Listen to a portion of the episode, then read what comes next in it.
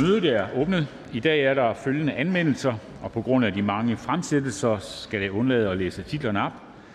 Rosa Lund Enhedslisten lovforslag nummer 140, Miljøministeren lovforslag nummer 141, Sundhedsministeren lovforslag nummer 142, Børne- og Undervisningsministeren lovforslag nummer 143 og 44, Lotte Rod, Radikale Venstre, Ellen Trane Nørby, Venstre, Charlotte Broman Mølbæk, SF, Gitte Willumsen, KF, Konservative Folkeparti og Jens Henrik Thulesen Dansk Folkeparti, beslutningsforslag nummer 110, Torsten Gejl, Alternativ, beslutningsforslag nummer 111, Ellen Trane Nørby, Venstre, beslutningsforslag nummer 112, Charlotte Broman Mølbæk, SF, beslutningsforslag nummer 114, Karina Lorenz Denhardt, SF, beslutningsforslag nummer 115, Pernille Skipper, Enhedslisten, beslutningsforslag nummer 116, Lotte Rod og Sofie Carsten Nielsen, Radikale Venstre, beslutningsforslag nummer 117, Kirsten Normann Andersen og Karina Lorenz Stenhardt, SF, beslutningsforslag nummer 118, Anne Sofie Kallesen, Radikale Venstre, beslutningsforslag nummer 119, Malene Ambo Rasmussen, Venstre, beslutningsforslag nummer 120, Per Larsen og Søren Pape, Konservative Folkeparti, beslutningsforslag nummer 121, Sikandar Siddique, Fri Grønne, beslutningsforslag nummer 122, Pia Kjærsgaard og Morten Messerschmidt, Dansk Folkeparti, forespørgsel nummer 41. Titlen vil fremgå af Folketingstidende. Dagsordens punkt 14, forspørgsel nummer F 28 om sikkerhedspolitik og uafhængig af fossile energikilder, og dagsordens punkt 15, redegørelse nummer R 11 om regeringens udenrigs- og sikkerhedspolitiske strategi, udgår af dagsordenen i dag efter anmodning fra udenrigsministeren. Det første punkt på dagsordenen er spørgsmål om fremme af forspørgsel nummer F 33, forspørgsel til sundhedsministeren om at forebygge den høje dødelighed af kol af Per Larsen og Mona Juhl, Konservative Folkeparti. Sammen med denne sag foretages: Spørgsmål om fremme af forespørgsel nummer 34: Forespørgsel til børne- og undervisningsministeren om materialer i skolen. Af Lotte Rod og Sofie Carsten Nielsen Radikale Venstre. Og Spørgsmål om fremme af forespørgsel nummer 35: Forespørgsel til uddannelses- og forskningsministeren om dansk forskning i fritidspædagogik. Af Lotte Rod og Sofie Carsten Nielsen Radikale Venstre. Og Spørgsmål om fremme af forespørgsel. F 38: Forespørgsel til børne- og undervisningsministeren børns leg. eller det Rod radikale venstre, Sofie Carsten Nielsen radikale venstre. Spørgsmål om fremme af forespørgsel nr. 37: Forespørgsel til justitsministeren om livstidsstraf for banderelateret kriminalitet i tredjegangstilfælde. Af Morten Messerschmidt og Dansk Folkeparti, og Peter Skorp, Dansk Folkeparti. Og Spørgsmål om fremme af forespørgsel nummer F 38: Forespørgsel til udenrigsministeren om at tilføje øh, økomord til Romstatutten af Susanne Simmer og Sikandar Siddique Frie Grønne, og spørgsmål om fremme af forspørgsel nummer F 38, forspørgsel til uddannelses- og forskningsministeren, børne- og undervisningsministeren om rekruttering og fastholdelse af pædagoger. Eller Rod og Carsten Nielsen, Radikale Venstre, og spørgsmål om fremme af forspørgsel F 40, forspørgsel til social- og ældreministeren om børn- og undervisningsministeren om børn i udsatte positioner i dagtilbud. Af Charlotte Brobæk øh, Mølbæk og Trine Torp (SF). Hvis ingen gør indsigelse om fremme af disse forespørgsler, betragter jeg Tingets samtykke som givet. Og så er der også arbejde til os de kommende dage, kan jeg se. Forspørgsel det er hermed givet. Det næste punkt på dagsordenen er tredje behandling af lovforslag nummer L 105, forslag til lov om ændring af personskatteloven af skatteministeren. Der er ikke stillet ændringsforslag. Er der nogen, der ønsker at udtale sig? Da det ikke er tilfældet, så går vi til afstemning, og der stemmes om lovforslagets endelige vedtagelse, og der kan stemmes.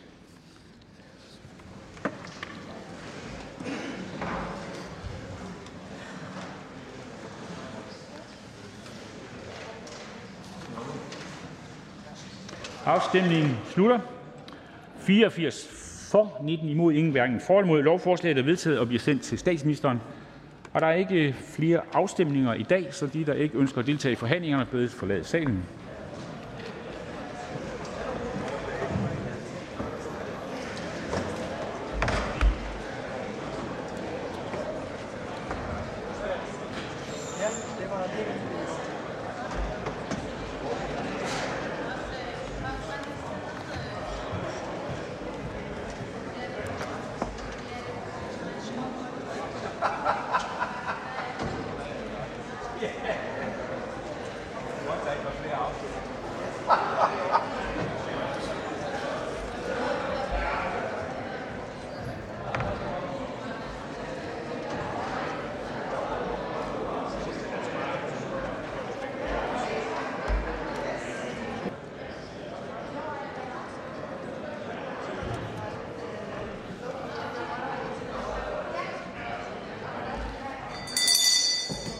Det er min vurdering, at nu har der været mulighed for at forlade salen, så vi i forholdsvis fred og god orden kan fortsætte behandlingerne. Det næste punkt på dagsordenen er første behandling af beslutningsforslag nummer B 35. Forslag til folketingsbeslutning om at sikre offentlige ansatte i sundhedsvæsenet får mulighed for at kunne identificere, med, identificere sig med en anden entydig identifikation end det fulde navn for at sikre dem bedre mod repressalier. repressalier. Af fru Anne Honoré Østergaard. Forhandlingen er åbnet. Sundhedsministeren. Der var ord, man kunne kløjs i der.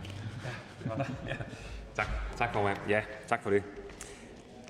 Ja, øh, vi skal behandle et øh, beslutningsforslag, som lægger op til, at regeringen skal foretage de nødvendige regelændringer, således at offentlige ansatte i sundhedsvæsenet får mulighed for at kunne blive identificeret med en anden entydig identifikation end det fulde navn i det, der hedder logvisningen i øh, patientjournalen. Øhm, øh, det er et super godt, super godt øh, tiltag. Jeg er fuldstændig enig i det. Jeg skal sige til, til, til Folketinget, at vi fra Sundhedsministeriet har af flere omgange forsøgt at række ud til forslagsstillerne og spurgt om, skal vi virkelig behandle det her forslag? For det er jo et forslag, som vi har orienteret udvalget om, øh, hvordan vi har arbejdet med at løse denne her problemstilling. Men forslagsstillerne øh, insisterede på, at vi skulle have debatten, så det tager vi selvfølgelig. Øh, så lad mig... Øh, Altså, alt den snak dernede, Jørgen, det bliver nødt til at foregå uden for Folketingssalen. Tak for det. Ja, tak formand. Øhm, ja, altså, så, og det, derfor så, øh, der er jo ikke nogen rigtig politisk uenighed i det her. Det er jo kun godt, kan man sige. Vi er fra regeringens side helt enige i, at der skal fastsættes regler, der gør det muligt for ansatte at blive identificeret med altså det, der hedder en anden entydig identifikation, end det fulde navn i logvisningen i øh, patientjournalen. Og Øhm, altså I oktober sidste år der orienterede jeg Sundhedsudvalget om, at ministeriet øh, var ved at afdække om, og i så fald hvordan der kunne fastsættes sådanne regler, øh, så man kunne øh, beskytte særligt udsatte sundhedspersoner i den her logvisning. Øh, og det er jo det, som der jo øh, er blevet muligt, når man skriver i patientjournalen, men nu er det så logvisningen, det, det handler om. Og så har jeg orienteret udvalget den 8. februar i år, altså for kort tid siden, om, at jeg efter dialog, Sundhedsministeriet efter dialog med flere høringsparter herunder Danske Regioner og regionerne øh, øh, samt Sundhedsdatastyrelsen færdiggjorde den her afdækning. Og så har Sundhedsministeriet, som jeg også har orienteret udvalget om, udstedt reglerne, nemlig en bekendtgørelse om regionernes pligt til at registrere logoplysninger og indsigt i logoplysninger, altså det, der omtales som de fornødne regler i beslutningsforslaget. Og det er derfor, vi mente, at når nu vi har været de her ting og orienteret udvalget om det, øh, så kan man sige, at hensigten med forslaget var jo så øh, opfyldt. Øhm, men man er jo selvfølgelig sin god ret til at, at fastholde det, det har man så valgt øh, at gøre. Og derfor vil jeg så benytte lejligheden til at fortælle lidt om, hvad der så står i øh, den her bekendtgørelse. For det første Øh, bliver regionsrådet forpligtet til at foretage maskinel registrering, det er altså logning, af alle opslag i elektroniske patientjournaler. Regionen skal altså registrere, føre log, som øh, det kaldes, de opslag forskellige sundhedspersoner foretager i en elektronisk patientjournal. Og logningsoplysningerne skal mindst indeholde oplysninger om fornavn og efternavn på personen, som har foretaget opslaget, autorisationsnummer eller CPR-nummer plus personens titel. Derudover skal der være oplysning om det behandlingssted, hvor opslaget er foretaget, og tidspunktet for opslaget. Og regionerne skal med bekendtgørelsen sikre, at alle patienter over 15 år får adgang til en overskuelig og let forståelig oversigt over de logningsoplysninger, som altså jeg lige har nævnt, bortset fra autorisationsnummer og selvfølgelig også øh, CPR-nummer på, på medarbejderen. På den måde kan patienterne følge med i, hvem der slår op i deres journaler. Det er jo en grundlæggende ret, en god øh, sikkerhed, øh, en væsentlig øh, patientrettighed. Men reglerne giver altså så også øh, regionerne mulighed for i særlige tilfælde i logvisningen at lade være med at angive sundhedspersonens navn, men i stedet en anden entydig identifikation. Det kan være et nummer, initialer eller noget andet. Og det kan regionen benytte sig af, hvis det vurderes nødvendigt af hensyn til at beskytte en udsat sundhedsperson. For det er jo det andet, det andet vigtige øh, forhold, vi har her. Øh, og i disse situationer, så vil behandlingsstedet, hvis patienten beder om det, skulle oplyse patienten om, hvem personen er, med mindre der er noget helt særligt på spil i form af det, man kalder afgørende hensyn til andre private interesser. Og hvad kunne det være? Jamen, vi ved jo, Det er jo meget, meget alvorlige og triste øh, eksempler her. Det kunne for eksempel være tilfælde, hvor patienten har troet den pågældende sundhedsperson på livet, som vi jo desværre har haft nogle eksempler på. Der skal man selvfølgelig kunne være øh, beskyttet her, øh, og det giver de her regler så mulighed for. Så modellen i de her nye logningsregler øh, de svarer altså til den model for journalføring i patientjournaler, som blev indført øh, 1. juli 2021, så vi får den samme både i journalføringen og nu også i, hvem der slår op Øh, i patientjournalen. Og det vil sige, at vores regioner nu har mulighed, de er jo arbejdsgiverne, har mulighed for at beskytte, eller for at beslutte og anvende en anden entydig identifikation af sundhedspersoner end deres fulde navn, både i forbindelse med journalføring og ved visning af logoplysninger for øh, patienten.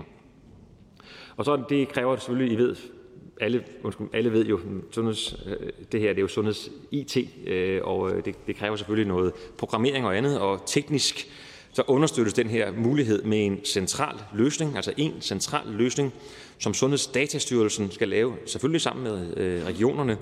Løsningen bliver jo lavet, øh, sådan at den ikke kun muliggør pseudonymisering af sundhedspersoners navne i loggen for opslag i de regionale patientjournaler, det er det, logningsbekendtgørelsen handler om. Den vil, den vil også slå igennem på andre kilder, hvor der registreres og vises opslag, altså det fælles medicinkort, et samlet patientoverblik og opslag i sundhedsjournalen, som bliver foretaget via sundhed.dk. Øh, så den øh, tekniske løsning er altså, øh, altså vil, vil have, det, det vil være den tekniske løsning på det, og indtil den er på plads, vil patienten, som det allerede er tilfældet i dag, have adgang til logoplysninger med angivelse af fulde navn ved opslag i disse systemer. Men når den er der, så vil også de systemer være omfattet. Logningsbekendtgørelsen den vil træde i kraft 1. marts 2022, altså her få, få dage, men pligten til at vise logoplysninger herunder muligheden for at anvende anden entydig identifikation i særlige tilfælde vil først træde i kraft 1. marts 2024. Og øh, det skyldes jo altså belært af erfaringen med, øh, det, det, altså vi har jo virkelig gavn af et meget digitaliseret sundhedssystem med virkelig stærke patientdata. Det, det er jo super godt, men vi ved også, hvor kompliceret det er, og øh, derfor synes jeg, det er klogt. Det er en central løsning, der kommer, og også klogt, at der er den tid, der er til at udvikle og også implementere den her tekniske øh, løsning. Så som jeg nævne, nævnte indledningsvis, så er regeringen fuldstændig enig i, at der skal fastsættes regler, der gør det muligt for ansatte, øh, øh, der gør det muligt for ansatte at blive identificeret med en anden øh, med andet end det fulde navn øh, i logvisningen i patientjournalen. Og der er som sagt sørget for at udstede bekendtgørelsen træder i kraft her 1. marts, og Sundhedsudvalget er orienteret om det. Det gjorde det den 8. Øh, februar. Øhm, så efter min bedste overvisning, så lever regeringen allerede op til indholdet i øh, det her beslutningsforslag, øh, og, øh, og det er udvalget også orienteret om, men selvfølgelig øh, meget, meget vigtigt emne, som øh, selvfølgelig er godt at diskutere. Tak for ordet. Tak for det. En kort bemærkning til fru Anne Honoré. Værsgo. Ja. Tak for talen, ministeren, og hensigten. Øhm, nu har jeg jo fået øh, et par henvendelser fra øh, ministeriet om, om vi ikke øh, Venstre havde tænkt sig at trække det her beslutningsforslag, fordi man egentlig mente, man havde oplevet det. Nu er jeg godt nok øh, kun en beskeden jurist, øh, men det vi ønsker, det er jo, at øh, journalføringsbekendtgørelsens paragraf 3 bliver sidestillet med logbekendtgørelsens paragraf 3. Altså, undskyld, den ene stykke 12, paragraf 3, og den anden øh, paragraf 3. Og jeg kan ikke se, at de bliver sidestillet, det regeringen kommer med. Øh, fordi det ene, der står der, at, øh, at, øh, at hvem der har haft patientkontakten, skal man hensyn til, det er journalbekendtgørelsen. Og der kan man faktisk godt få lov til at bruge et andet end det fulde navn. Hvorimod her, i logbekendtgørelsen, som er det, regeringen kommer med, der er der lagt rigtig mange undtagelser ind om, hvornår man kan bruge dem. Så kan ministeren bekræfte, at de to ting, altså logbekendtgørelsen og socialbekendtgørelsen, at de to ting, de bliver sidestillet, eller er det korrekt forstået, at der er undtagelser i logbekendtgørelsen? Minister? Ja, ja, tak for spørgsmålet. Det er korrekt. Vi har forsøgt, netop fordi vi havde opfattelsen af, at vi har løst problemet her, det tager også min tale redegjort for, så vi har forsøgt at spørge, det er sådan en normal standard øh, procedure, at spørge, er I sikre på, at I vil behandle det her forslag, fordi vi mener sådan set, at vi har øh, opfyldt det. Jeg, jeg må indrømme langt, jeg havde svært ved at følge med i de, de øh, paragrafer, som blev læst op her af ordførens side her. Jeg, jeg vil så nødig stå og sige nogle forkerte, komme med nogle forkerte svar her i, i Folketinget. Øh, så jeg synes, så må vi lige levere de skriftlige svar, som øh, som kan forsikre øh, ordførende om om det, der der spørges om. På det overordnede plan kan jeg sige, at øh, at hele målet med det og, og indholdet af det er, at de regler, der gælder inden for øh, øh, øh, generelt, hvem der skriver i patientjournalen, skal også, det skal være de samme slags regler, der gælder i forhold til logning, hvem er der slår op øh, i øh, journalen, så det bliver øh, på det overordnede plan.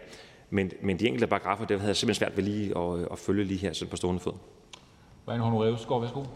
Ja, nu er spørgetiden ikke til, at jeg går i gang med at læse de to paragrafer op.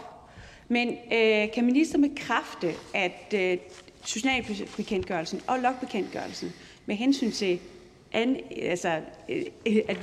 til, øh, om man må få lov til at sætte sit navn på eller ej, at de skal sidestilles, fordi ellers så er det jo en falsk tryghed, at man kan noget i det ene, men ikke i det andet. Minister? Ja, altså, øh, altså modellen med den her nye, de her nye lokningsregler, altså hvem har kigget i journalen, de skal svare til den model for journalføring, hvem der har skrevet i den, i patientjournalen, der blev indført. Og den blev indført 1. Øh, juli 2021. Lokningsdelen, vi taler om nu, den skal svare til den. Så det er øh, indholdet af det. Hr. Stinus Lindgren, Radikale Venstre. Tak for det, øh, og tak til ministeren. Øh, jeg vil blot høre, om ministeren kan sige noget omkring, hvorvidt det her også bliver bagudrettet. Så når det træder i kraft, så vil tidligere opslag i, i patientjournaler også blive dækket af de her identifikationskrav. Minister? Det er simpelthen det, der man kalder et rigtig godt spørgsmål. Øh, så det, det, jamen lad, os, øh, lad os undersøge det, om, om det kan lade sig gøre, også om det kan lade sig gøre teknisk. Øh, jeg vil sige, vi er jo alle optaget her af at øh, beskytte de medarbejdere, som er udsat for trusler, og nogle gange jo ikke kun trusler, men jo også, der bliver ud, altså udført i praksis, redselsfulde, skrækkelige øh, sager, som jo også giver et modbydeligt arbejdsmiljø, når man frygter for sit liv nogle gange, eller, eller andre repressalier, blot for at gøre sit arbejde som sundhedsfaglig person, og det er vi optaget af. Og det er det ene princip, som er helt afgørende vigtigt. Og det andet princip, som er jo også vigtigt, det er jo det patientsikkerhed, der hedder, vi som borgere skal kunne gå ind på sundhed.dk og se, hvem har slået op i min sundhedsregister, hvem har skrevet, hvem har udskrevet osv. Det er jo også centralt øh, og vigtigt. Og det er de to hensyn, vi skal veje op mod hinanden, og det, øh, det mener jeg faktisk, vi får ramt her. Men om det går bagudrettet, det synes jeg, vi lige undersøge, om det kan lade sig gøre teknisk, og om, om der er nogle faglige ting, vi skal overveje der. Der er ofte gode spørgsmål her i Folketingssalen. Ja, det er det. Så er det hr. Per Larsen, Konservativ Folkeparti. Tak for det, og tak til ministeren øh, for de indledende bemærkninger i forhold til det her beslutningsforslag, som jo handler om at undgå, at sundhedspersonale bliver udsat for repressalier. Men øh, så kommer den her med, med, med lokningen, og der må man bare sige, der er jo også et andet hensyn at tage, fordi at øh, det vil jo være uhensigtsmæssigt, hvis det er sådan, at man, øh, at man kan konstatere, at der har været opslag i ens patientjournal, men man ikke kan identificere, hvem der har lavet opslagene. Hvordan sikrer vi den problemstilling? Minister? Ja, øh, det er jo præcis de der store principper, som, som kolliderer her. Og derfor er det vores opgave at, at, at få lavet en løsning, som netop sørger for, at de ikke kolliderer. Og, og det er faktisk, øh, der er faktisk en, en sammenhæng mellem det, vi nu har indført i journalbekendtgørelsen. Så det vil sige, hvis man så slår op, i, når den løsning bliver implementeret, og siger, at der er, der er nogle initialer, som, som har kigget i min sundheds... Jeg vil godt vide, hvem det er. Øh, jamen så som udgangspunkt, så skal man få det at vide, hvem det er med mindre der er de her særlige hensyn, øh, som man på behandlingsstedet siger, øh, jamen den her patient, vi har en historik, eller der er en, det kan være for eksempel, vi har konkrete trusler fra den her patient mod, øh, jamen okay, øh, øh, altså det er beskrevet i, i bekendtgørelsen, hvordan der så vil være særlige hensyn, der vil gøre, at man, man så ikke skal, skal, skal, skal oplyse om, hvem det er.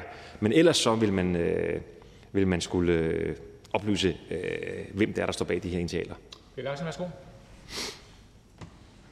Ja, grunden til at spørge til det er, fordi vi, har, vi ser faktisk en række sager, hvor at, at der er øh, læger eksempelvis, som på hospitalet øh, har deres daglige gang, og så laver de måske også nogle øh, opgaver for forsikringsselskaber. Øh, og øh, sådan nogle opslag der, hvor de så går tilbage i folks patientjournal og kigger, hvad har der været for eksempel af hændelser for mange år siden, har der været nogle diagnoser og noget, som dybest set ikke kommer fra forsikringsselskabet ved, det er jo øh, et eller andet sted uhensigtsmæssigt. Og derfor synes jeg jo, det er væsentligt, at man til enhver tid kan identificere, hvem har været inde og lavet et opslag i ens patientjournal. Minister? Ja. Øhm, det er i helt særlige tilfælde, eller det, der står som et særligt tilfælde, at man som behandlingssted kan sige, nu det her navn øh, giver vi altså ikke. Og det kan for eksempel være, hvis en sundhedsperson er blevet truet på livet af en patient. Det, kan, det, det er altså i, helt, i særlige tilfælde. Økonomiske forhold og jobforhold og andet, det mener jeg, min vurdering, vil slet ikke være tilstrækkeligt til, at man skal sige, at, at det her er et navn, som vi ikke giver til, til patienten af hensyn til at beskytte medarbejderen. Hr. Christian Juhl, Enhedslisten. Det passer jo som få i hose, det er netop også det, der er beregningen med første behandling, at vi får alle de øh, vanskelige spørgsmål stillet. Øh, vi synes, at det problematiske i lokningsbekendtgørelsen netop er det særlige tilfælde. Altså et særligt tilfælde er, når tingene er sket. Og det vi snakker om, og vi vil alle sammen er enige om, det er, at vi skal kunne forebygge netop øh, de her øh, chikaner og, og, og det, der er værre. Og derfor er ministeren ikke enig i, at det i særlige tilfælde er problematisk, hvis man vil forebygge, øh, når, man, når vi nu diskuterer det her? Minister? Jo, jo men ja, jamen, det er jo der, vi har øh, vores dilemma her. Det, jeg anerkender, det er et øh, dilemma. Den, den her beskrivelse, den svarer til øh, det, der altså er øh, øh, i, altså i journalføringsreglerne, hvor behandlingsstedet også, hvis man anmoder om agtindsigt her, det, det øh, kan sige, jamen, øh, der, der, vi kan undtage navnet efter de her særlige regler, øh, efter offentlighedslovens særlige regler, hvis der er afgørende hensyn til øh, øh, sundhedspersonen her. Øhm, og de afgørende hensyn be, be, behøver ikke at have, at der foreligger en konkret, altså det, de afgørende hensyn øh, skal selvfølgelig kunne øh, være fagligt begrundet. Det er ikke sådan, jeg siger her fra talerstolen, at der skal foreligge en konkret øh, øh, et, et andet helt konkret, der så skal være sket. Men, men, øhm, men det støder mod det andet princip, som er også afgørende vigtigt, nemlig at der er åbenhed, og, og det er jo et afgørende præmis for, at der er tillid til vores sundhedssystem, til vores sundhedsmyndigheder øh, og vores sundhedsmedarbejdere. Og de to ting må vi balancere. Hr. Christian Juhl. Jamen ønsket er jo at undgå chikaner, trusler og utryghed. Og derfor hvis man vil undgå det, så skal man jo være på forhånd, og derfor skal der selvfølgelig defineres, hvad er særlige tilfælde, som der står. Øh, og derfor er vi nødt til at prøve at tage en diskussion om, hvordan sikrer vi den situation, at det reelt med de lokningsregler betyder, at vi kan arbejde forebyggende over for øh, hvad hedder det, chikaner, trusler og utryghed. Er ministeren ikke enig i det? Minister? Jo, men øh, altså, øh, det, det er, altså modellen ligner den, som vi har i journalføringsreglerne, som, som jeg var inde på tidligere. Og, øh, altså, hvis man har steder, det, det, det behøver ikke være bundet op på en enkelt, nu var det et eksempel, jeg brugte i min tale og, og min besvarelse her, at der er en konkret trussel, og der er en konkret øh, øh ting, så, giver det, så er det åbenlyst sig selv. Men det kan også være lidt mere øh, generelt. Hvis der er særlige forhold, øh, jamen, så kan man øh, mere generelt sige, så undtager vi altså også lidt på forhånd, netop for at forebygge.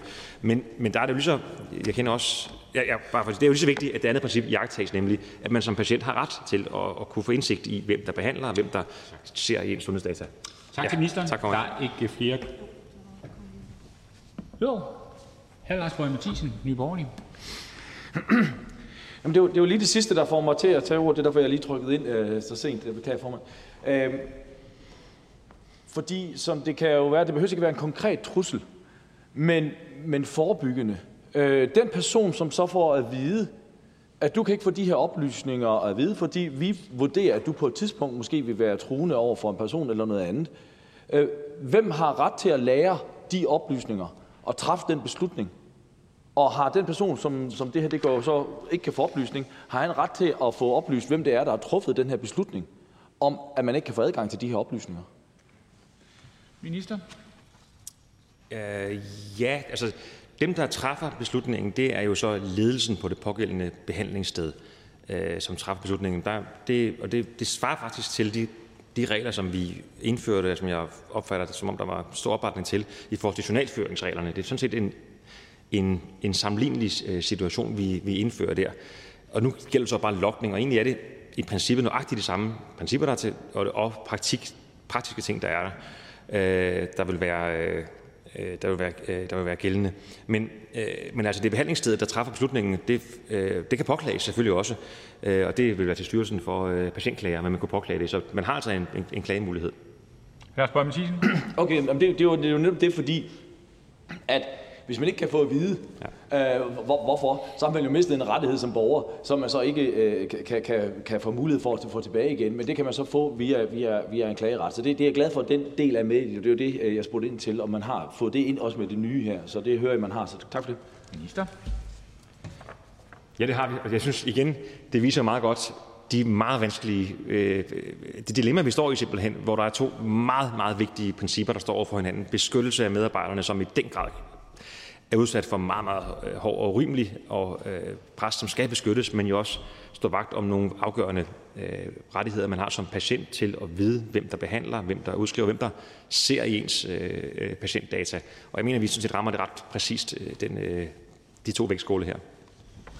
Så kan vi sige tak til ministeren. Der er ikke flere korte bemærkninger. Tak for det.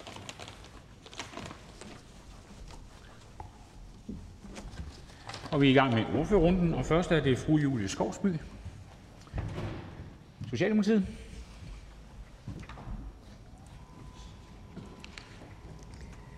Tak for ordet, og tak til Venstre for at rejse debatten om, hvordan vi sikrer bedre vilkår for vores medarbejdere i sundhedsvæsenet. Hver dag går tusindvis af dygtige medarbejdere på arbejde i sundhedsvæsenet. Læger, sygeplejersker, socialpædagoger, social- og sundhedsassistenter og mange andre. De har krav på et godt og et trygt arbejdsmiljø. Det er medarbejdere, som nogle gange arbejder med voldelige og udreagerende personer, eksempelvis inden for psykiatrien. Vi hører desværre jævnligt historier om grove trusler og vold. Om medarbejdere, som er blevet opsøgt på deres privatadresse, og vi hører desværre også i sjældne tilfælde om drab. Derfor må vi selvfølgelig hele tiden overveje, om vi kan gøre mere for at beskytte medarbejderne. Samtidig er der et andet hensyn, vi også må være opmærksom på, nemlig hensynet til, at man som patient kan få indsigt i de oplysninger, der registreres om en selv, og indsigt i, hvem der ellers har haft adgang til at se de oplysninger. Det er vigtige patientrettigheder, som vi skal holde fast i. Det handler altså om at finde den rette balance. Vi havde diskussionen her i Folketinget sidste år i forbindelse med patientjournaler. Sidste år blev der indført en ny journalføringsbekendtgørelse, hvor medarbejdere kan få mulighed for at blive registreret med en såkaldt anden entydig identifikation, en fornavn og efternavn. Der kan være situationer, hvor man efter anmodning er nødt til at udlevere navne på den person, som initialerne i patientjournalen dækker over, for eksempelvis at kunne vejlede patienten ordentligt. Men vi vil mindske risikoen for, at patienter handler i affekt over for medarbejdere. Forslaget fra Venstre handler om, som jeg forstår det, om at indføre den samme mulighed i forhold til en kommende lokningsbekendtgørelse. Det virker dog på mig som om, at forslagstillerne forsøger at sparke en åben dør ind – for så vidt jeg kan se, er det præcis det, sundhedsministeren allerede har foreslået i en ny bekendtgørelse. I den nye lokningbekendtgørelse, der skal træde i kraft 1. marts 2022, står der blandt andet, at regionsrådet kan i særlige tilfælde beslutte, at patienten i stedet for oplysninger om fornavn og efternavn får adgang til oplysninger om anden entydig identifikation på den person, der har foretaget et opslag. Sundhedsministeren skriver i et brev til Folketingets sundhedsudvalg, at den nye model i lokning svarer til den model, der blev indført sidste år i forbindelse med patientjournalerne. Altså netop det, Venstre efterlyser, når man i bemærkningerne til beslutningsforslaget skriver, at der skal indføres samme mulighed i den kommende lokningsbekendtgørelse.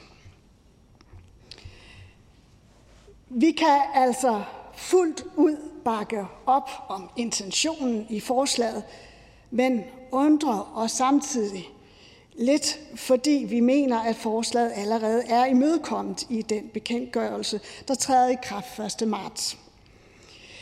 Vi skal selvfølgelig fremover også holde fastholde et stærkt fokus på at sikre gode, ordentlige arbejdsvilkår for vores mange medarbejdere i sundhedsvæsenet. Det håber jeg, at vi kan samles om i Folketinget. En kort bemærkning til fru Anne Honoré Østergaard. Værsgo. Ja, tak for støtten. Øhm, jeg vil dog gerne høre ordføreren af, at øhm, øh, sådan som jeg forstår ordføreren, så vil ordføreren også det samme som Venstre, nemlig at social, øh, journalbekendtgørelsen og logbekendtgørelsen bliver sidestillet på det her område her. Øhm, hvis nu det ikke er tilfældet, fordi det, det er jo ikke lige sådan, at man kunne høre ministeren sige klart rungende ja til, at det er det, der bliver sidestillet. Er, er ordføreren så enig i, at så bliver det en falsk tryghed, hvis de to ikke bliver sidestillet? Ordfører? Ja, tak for spørgsmålet. Uh, som jeg forstår uh, uh, det uh, bilag, som, uh, som uh, vi som ordfører har læst, og som sundhedsministeren har sendt over til, til Sundhedsudvalget, uh, bilag 192, uh, så står der uh, der, at modellen svarer til den model for journalføring i patientjournalerne, der blev indført den 1. juli 2021, hvor en revideret journalføringsbekendtgørelse trådte i kraft.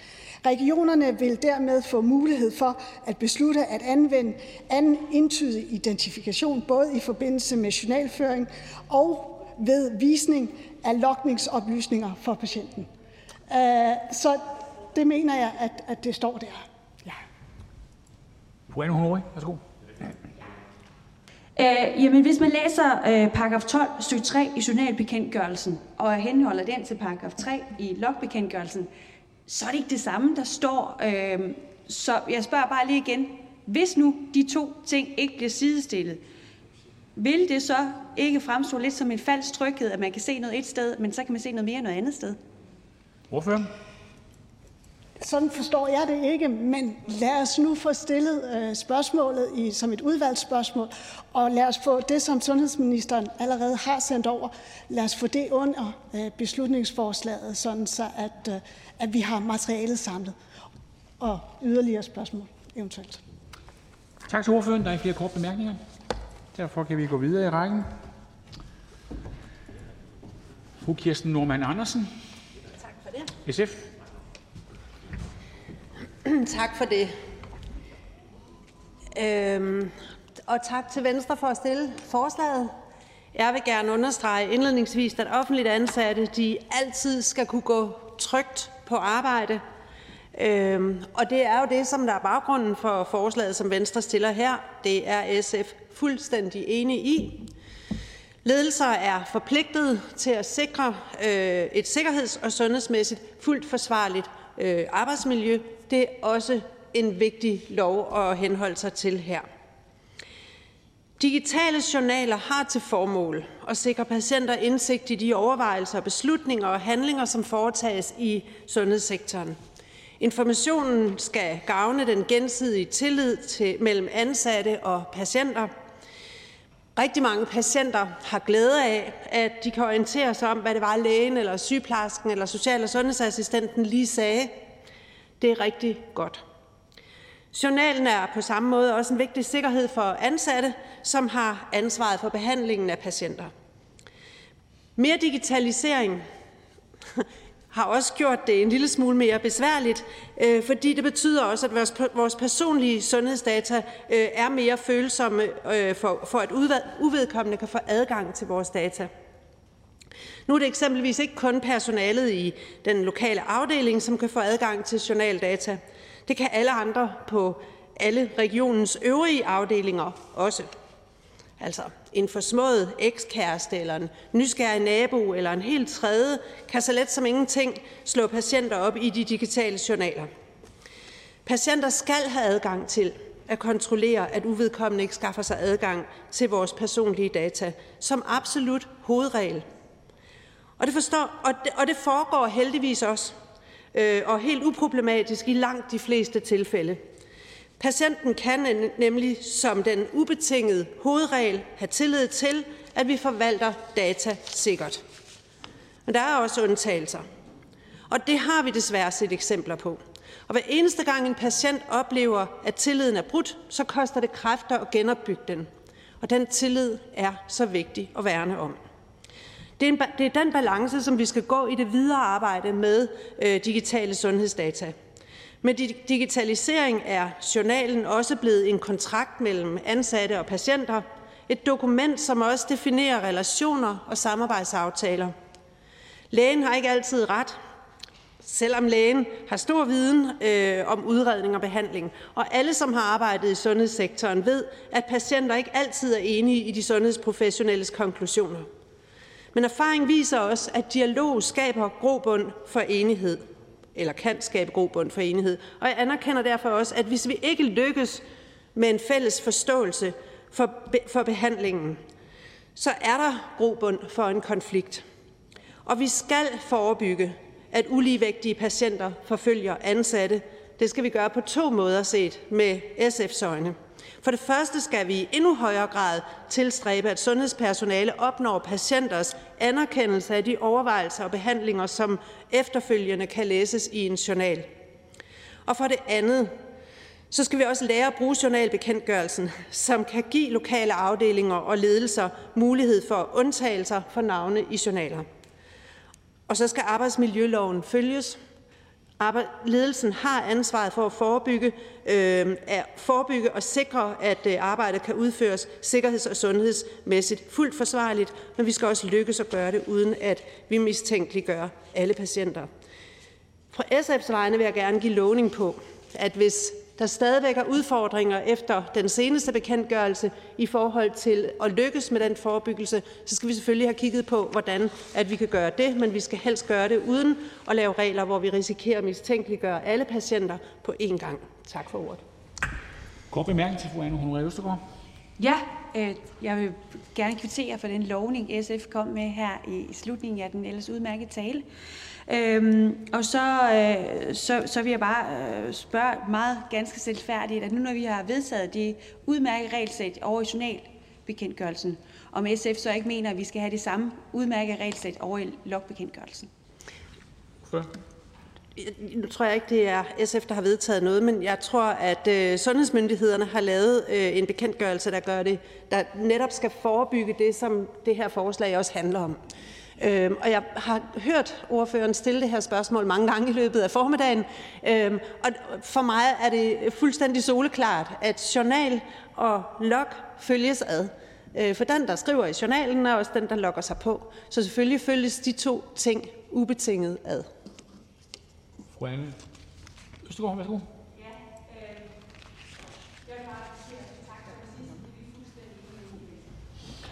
Jeg tror, der skete et eller andet med lyden her, men jeg tror, jeg kan referere og sige, det, du sagde tak for ordet, og det er tak for... Ja, jeg, jeg takkede simpelthen SF, og det, det må der jo gerne komme mikrofon på, når Venstre gør det. Så vi er fuldstændig tak. enige. Loggen og bekendtgørelsen skal følges ad. Det skal det. Ja. Tak, og, det, det er også godt hensyn til referatet. Og tak for de pæne ord. Ja.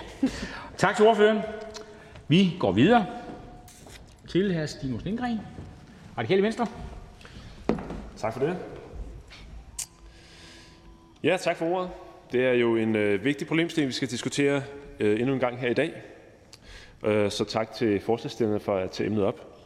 Hos Radikale Venstre der deler vi bekymringen for vores ansatte i sundhedsvæsenet, hvor der jo har været historier om øh, chikane, trusler og desværre også det, der er værre øh, fra patienter over for de sundhedspersoner, der har ansvar for deres behandling. Og vi har jo selvfølgelig en pligt til at beskytte vores ansatte i sundhedsvæsenet. Og så har vi også en pligt til at sikre patienternes rettigheder. herunder muligheden for at se, hvem der har tilgået vores meget følsomme helbredsoplysninger. Og det er jo disse to vilkår, som også ministeren nævnte, vi skal balancere i regelsættet. Så jeg er fuldstændig enig med forslagstilleren i, hvad, hvad forslaget er ude på her. Vi skal selvfølgelig beskytte vores ansatte, og jeg kan også høre, at det er noget, som alle andre her i salen er enige om. Min forståelse var så også, at øh, ministeren i dialog med alle de relevante aktører, Danske Patienter, Lægeforeningen, Danske Regioner osv., havde løst problemet med den bekendtgørelse, der snart træder i kraft, og som ministeren også har refereret til i sin tale. Jeg har læst notaterne, jeg har læst brevene, der er blevet oversendt, og det var sådan, jeg forstod reglerne. Men jeg kan så forstå at øh, fra fru Anne Honoré Østergaard, at der er en bekymring i forhold til to paragrafer øh, af de enslydende. Har vi et hul her? Og det synes jeg der er vigtigt for at afdække. Er der nogle hjørner, der mangler at blive dækket her? Er der nogle mangler i lovgivningen? Jeg har også selv peget på noget med tidsrammen. Og det synes jeg, at vi skal få undersøgt i udvalget, øh, for vi har jo alle sammen den fuldstændig samme interesse i at beskytte både patienternes rettigheder og vores ansattes øh, liv og helbred. Så jeg ser frem til, at vi i udvalget får spurgt ind til de her problemstillinger, får stillet de relevante spørgsmål, får svar på, om der er et problem. Hvis der ikke er et problem, så kan vi alle sammen være glade. Hvis der er et problem, skal vi selvfølgelig få det løst, fordi reglerne skal selvfølgelig være sådan, som vi alle sammen har en intention om, at det skal være. Om de er det i dag, kan jeg ikke svare på. Jeg kan ikke svare på spørgsmål i de to paragrafer. Jeg læner mig op af de notater, vi har fået oversendt, men jeg synes, at vi skal spørge ind til det, og så må vi få det afdækket i udvalget, om der er mere arbejde her. Tak for ordet. Tak til ordføreren. Der er ikke nogen kort bemærkning. Kom der en. Hvem var det så? Nå, det var fru Anne Honoré Østergaard. Jeg vil blot kvittere for den rigtig fine tale, øh, og så øh, være enig med ordføreren i, at vi skal, der, der er mange ting, vi lige skal have afklaret, øh, så vi forhåbentlig lige kan få det her rettet helt korrekt ind. Og det var også det, jeg hørte ordføreren sige, så tak for det. Ordfører? Jamen tak for det, og det er også det, jeg hører alle sige. Så det, det regner jeg med, at vi får løst i, i udvalget, hvis der er noget at få løst. Tak. Tak til ordføreren. Der er ikke flere kort bemærkninger. Det betyder, at vi går videre til hr. Christian Juhl. Enhedslisten. Tak for, at I har stillet forslaget. Enhedslisten er helt på linje med det beslutningsforslag om at sikre, at alle offentlige ansatte i vores fælles sundhedsvæsen skal kunne gå sikkert på arbejde og føle sig tryg, også når de har fri. Det er selvsagt et komplekst område og svære problematikker. Det kan man jo høre, når man stiller spørgsmål øh, til ministeren. Øhm, det kræver mere og andet end alene lokningsregler og journalføringsbekendtgørelser. Det har vi også hørt fra flere ordfører. Det handler både om at sikre patienters rettigheder og retssikkerheden, og om, at personalet skal føle sig trygge og ikke skal frygte for deres egen eller families sikkerhed. Med, den her, med det her beslutningsforslag der drøfter vi dog noget meget konkret og teknisk, som er rigtig vigtigt. Vi er glade for øh, de medarbejdere fra især psykiatrien, øh, men også fra øvrige dele af det offentlige, som har råbt op om de her problemer, så tak for det. Og vi ved fra drøftelser med jer, at vi er meget enige med jeres ønsker, samt at I absolut har blik for det, for det her både skal opfylde en øget tryghed og få medarbejdere og forebygge trusler, chikane og vold. Øh, men samtidig også skal gøre det på en måde, hvor patientsikkerheden og retssikkerheden kom, øh, hvor den ikke kompromitteres. I Enhedslisten bakker vi op om intentionerne i forslaget og er helt enige i, at det må og skal være muligt at få både journalisering og logningssystemer til at kunne vise anden entydig identifikation end fulde navn. Journalen og, lo- og loggen skal selvfølgelig sidestilles. Det er vist sagt et par gange nu efterhånden ifølge regelsættet og praksis. Samtidig skal tekniske løsninger på en måde, hvor man som patient kan få oplyst relevante oplysninger og være sikker på, at der ikke snages i ens personlige oplysninger, men at data alene øh, bruges i behandlingsmæssige sammenhænge. Vi synes, det er rigtig godt, at regeringen nu kommer med logningsbekendtgørelsen, men vi er bekymret for, som jeg sagde lige før, at forholdet med særlige tilfælde, øh, at forbeholdet er med særlige tilfælde.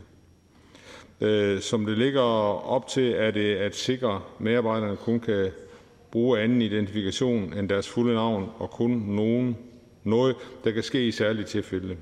Ønsket er jo at forebygge chikane, trusler og utryghed, og hvis regler kun skal laves om i tilfælde af, at der sker noget, øh, at der sker noget, så er det jo for sent. Vi ønsker at forebygge chikane og utryghed overhovedet opstår, og mener derfor, at vi må kunne finde løsninger, der sikrer medarbejderne allerede inden skaden er sket, så at sige.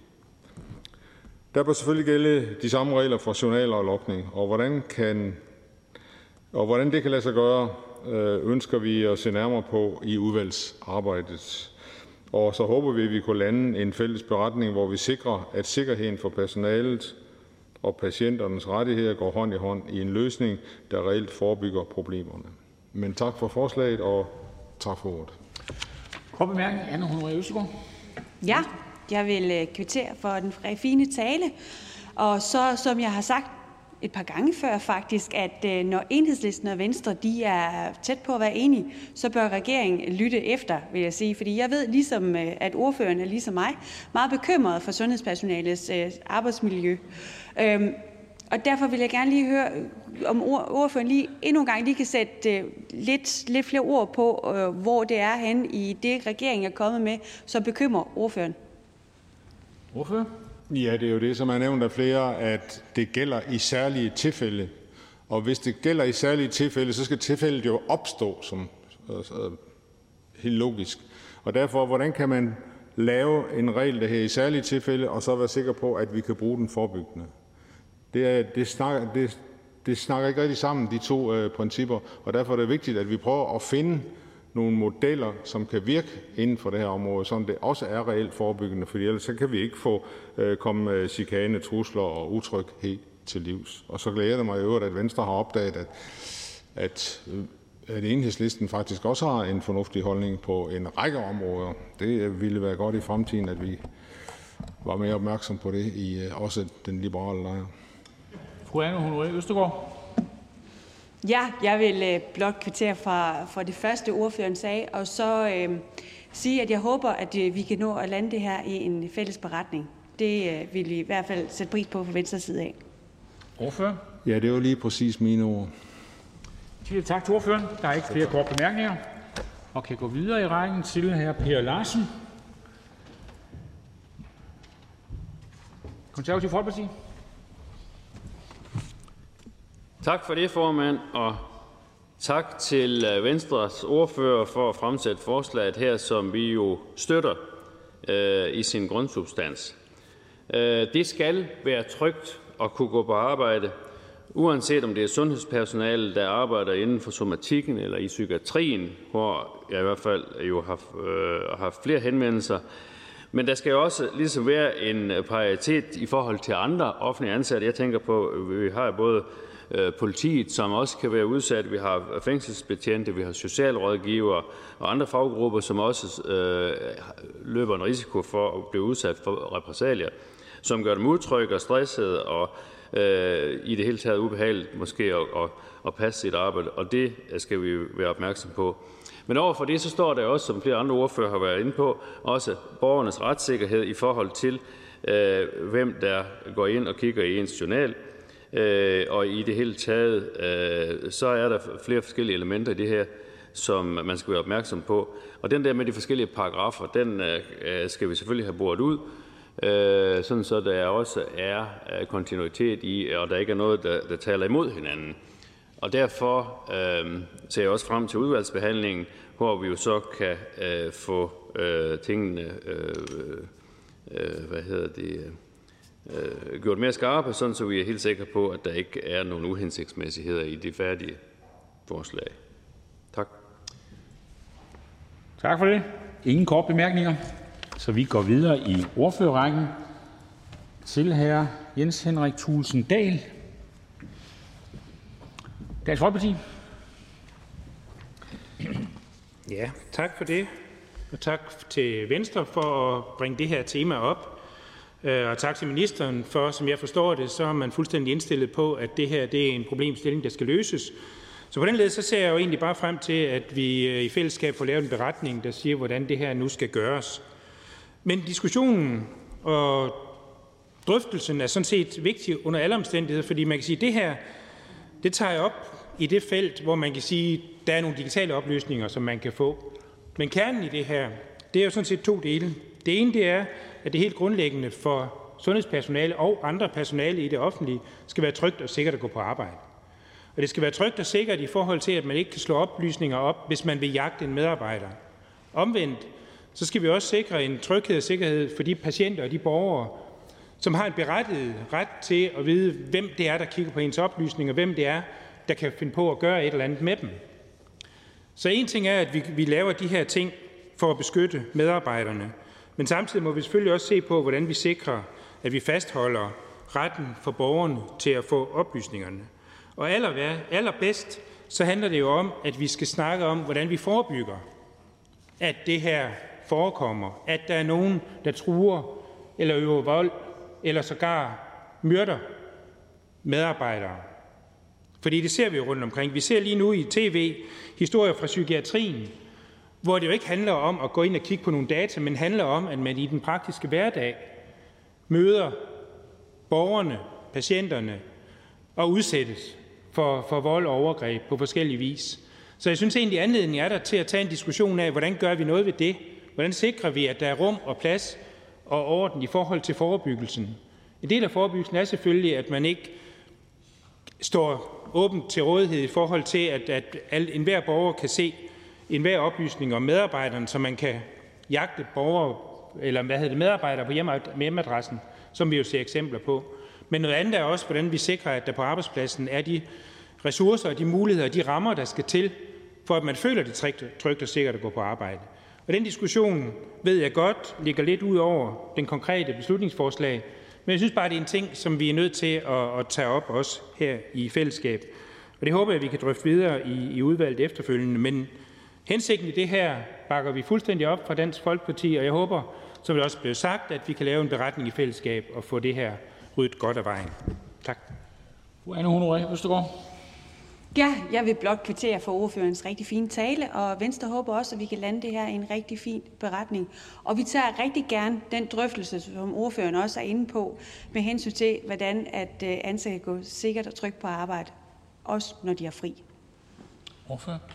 Jamen det er jeg jo glad for at høre. Så forventer jeg, at vi får et godt resultat ud af det kommende arbejde. Tak. Tak til ordføreren. Der er ikke flere korte bemærkninger, og vi går videre til Hr. Lars Boje Mathiesen, Nye Borgerlige. Tak. Dejlig stemning, der er her til, til formiddag for brødring og, og løsningorientering og, og det hele. Det er jo skønt at være en del af. Uh, jeg skal gøre det kort. Lad os kigge på det med, med, med paragraferne.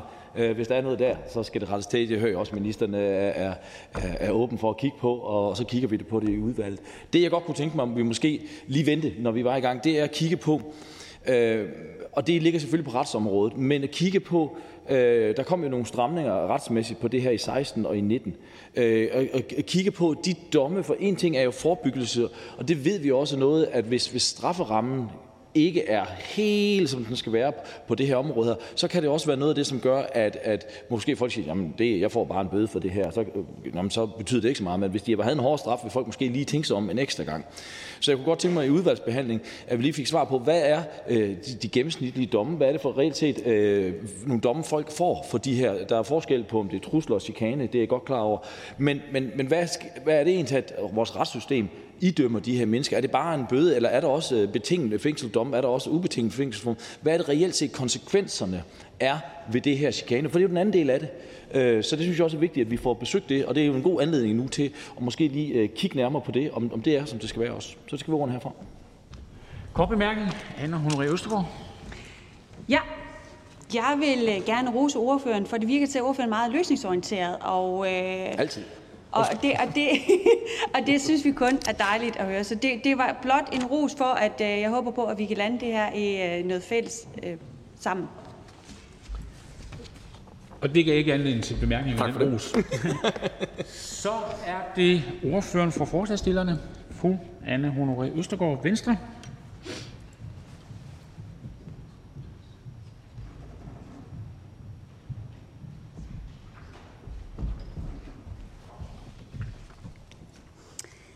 Tak for ordet.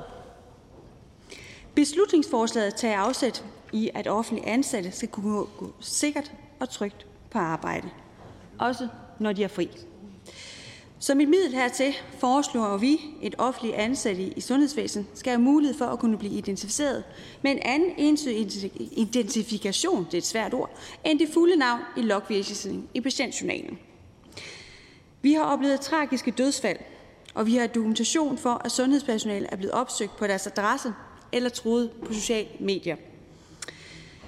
I foråret 2019 blev læge Charlotte Asperud dræbt i sit hjem. Under retssagen kom det frem, at manden, der kendte skyldig i drabet, havde printet sin journal for sundhed.dk og havde streget den pågældende læges navn og en række andre læges navn under også. Offentlige ansatte er igennem de seneste år blevet mere udsatte, når de går på arbejde. Elektronisk journalisering og logning har gjort, at patienter hele tiden og uden forsinkelse har nemt og løbende adgang til deres journal, hvor medarbejderne fremstår med fuldt navn. De mange konkrete eksempler på patienter, der opsøgte personale eller troede sundhedspersonale på sociale medier om mordet på læge Charlotte Asperod, har ført til øget utryghed blandt sundhedspersonale. Det er vigtigt, at vi lytter til deres bekymring, og vi finder en løsning, så sundhedspersonale kan gå trygt og sikkert på arbejde. For Venstre er det vigtigt, at vi værner om og styrker sundhedspersonalets rettigheder og sikrer gode og ordentlige arbejdsvilkår. Beslutningsforslaget er fremsat i forlængelse af en længe ventet lovændring i logbekendtgørelsen. Problemet med lovgivningen er, at det ikke ændrer på, hvordan den ansatte registreres i logsystemerne. Det betyder, at når en patient ser et tjenestenummer i journalen, kan han eller hun tilgå logsystemet og se det fulde navn. Det dur jo simpelthen ikke. Venstres holdning er klar. Offentlige ansatte skal kunne gå sikkert på arbejde og føle sig trygge, også når de har fri. Vi skal finde en løsning for alle. Patienter bør som udgangspunkt vide, hvem de bliver behandlet af, samtidig med, at sundhedspersonale har krav på at gå trygge på arbejde, og derfor bør det være muligt for sundhedspersonale at have anden entydig identifikation end deres fulde navn. Så er det, jeg har skrevet min tale efterfølgende, at jeg gerne vil appellere til øh, sundhedsordførende, for at vi får sat os ned sammen og kigge på det.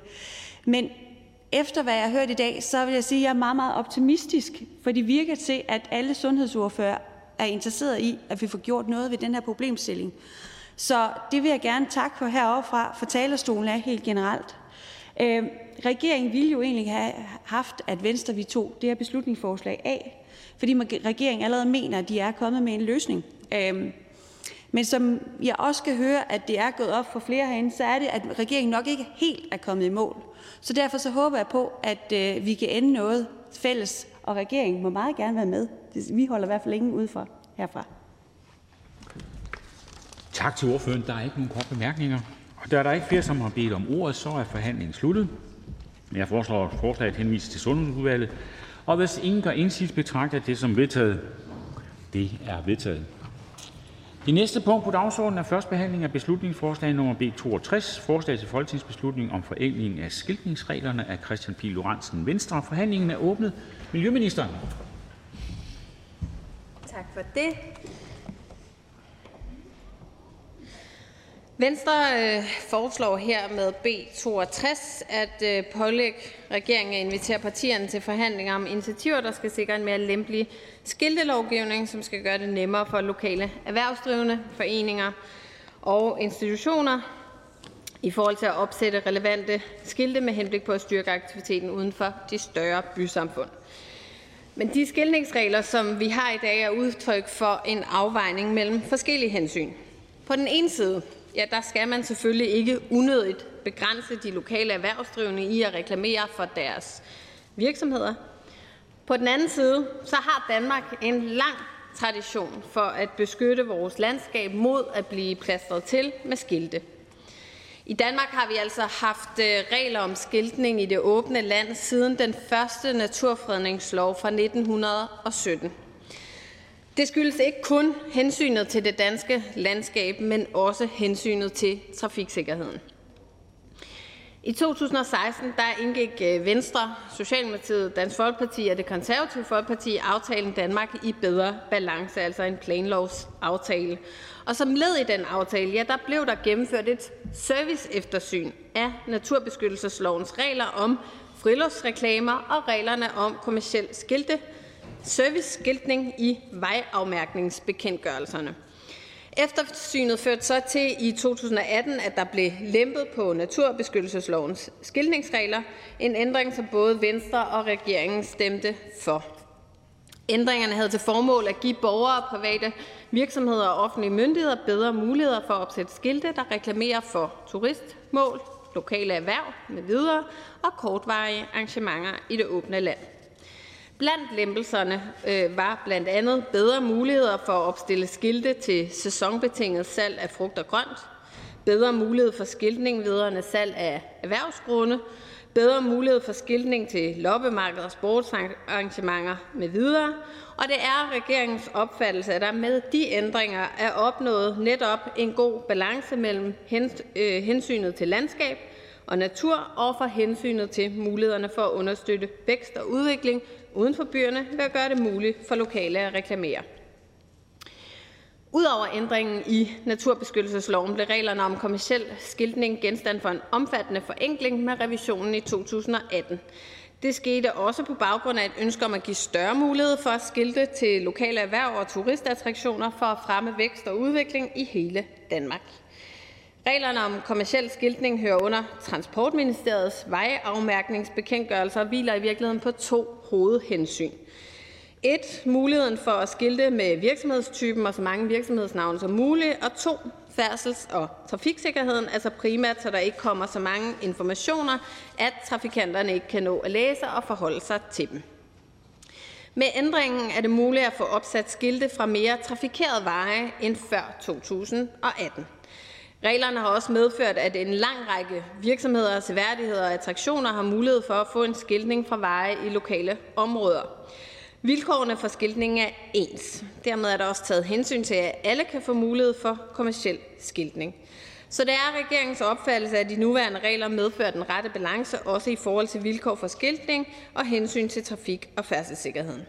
Så på regeringens vegne kan vi ikke bakke op om forslaget med henvisning til, at de nuværende regler netop samlet set både skal sikre en hensigtsmæssig balance mellem mulighederne for vækst og udvikling i landdistrikterne ved at muliggøre, at lokale erhvervsdrivende kan reklamere, men altså også det meget, meget vigtige hensyn til at beskytte vores øh, landskab og selvfølgelig også at sikre trafiksikkerheden. Tak for ordet. En kort bemærkning til hr. Christian Pihl Lorentzen, Venstre. Ja, tak for besvarelsen til ministeren. Jeg er glad for, at heller ikke ministeren vil plastre landskabet til med store skilte og neonreklamer osv., for det er der ingen her i Folketinget, der vil. Det, vi taler om her, det er at lempe lidt, så fornuftig skiltning øh, kan fremmes, og, og det hænger jo sammen med, at vi har et mål om et sammenhængende Danmark i bedre balance. Og der er rigtig mange steder i Danmark, hvor man savner et skilt, som kan vise ind til vigtige lokale aktiviteter. Lad mig nævne sådan noget som Blichegnens Museum i Torning, som godt nok har et skilt ud til rute 13, der er en statsvej, men de må ikke have et skilt fra kælderopsiden, så man kan finde ind til det fra den side, for der må kun være ét skilt til sådan et museum. Det er jo tåbeligt og rigidt, og jeg kan nævne andre eksempler. Øh, og det er bare det, vi beder om, at vi får en forhandling om at lempe en lille smule på de her regler, så de er knap så firkantede. Kan, kan ministeren ikke øh, love, at vi, vi får en snak om det øh, politisk? Minister?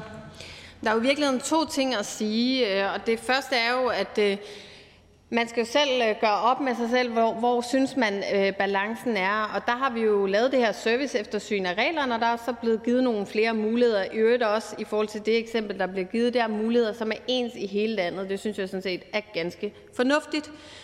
Den anden del, der er at sige til det i forhold til, kan vi tage en snak om det her, det gør vi jo her i, øh, i salen i dag, men der er jo også planlovsforhandlinger i, øh, i gang, og øh, der kan Venstre øh, løfte det. Det ændrer jo ikke på øh, der, hvor regeringen står, men det er jo et helt legitimt politisk synspunkt at have. Jeg synes også bare, det er vigtigt at understrege, at det vi jo gerne vil, det er jo at sørge for netop, at vi passer godt på, øh, på vores landskab, at vi undgår det, som man ser i mange andre lande, øh, og at vi øh, selvfølgelig også har et øh, hensyn at tage til trafiksikkerheden. Christian Pihl Lorentzen. Ja, ja, men det er jeg enig. Vi skal jo ikke over, helt over i den anden grøft. Vi taler om, øh, om en lille justering til gavn for, for, for de realiteter, der er derude. Et andet eksempel, det er jo Vordingborgs borgmester, i øvrigt socialdemokrat, der blev meldt til politiet, øh, fordi der var opsat noget skiltning tæt ved motorvejen i noget, der er et erhvervsområde, hvor der både er benzintank og restaurant og andre erhvervsvirksomheder. Der var det pludselig dybt ulovligt, at kommunen havde opstillet sådan en, en reklamesøjle. Øh, og det er man selvfølgelig dybt uforstående overfor i Vordingborg Kommune, og det er jeg også.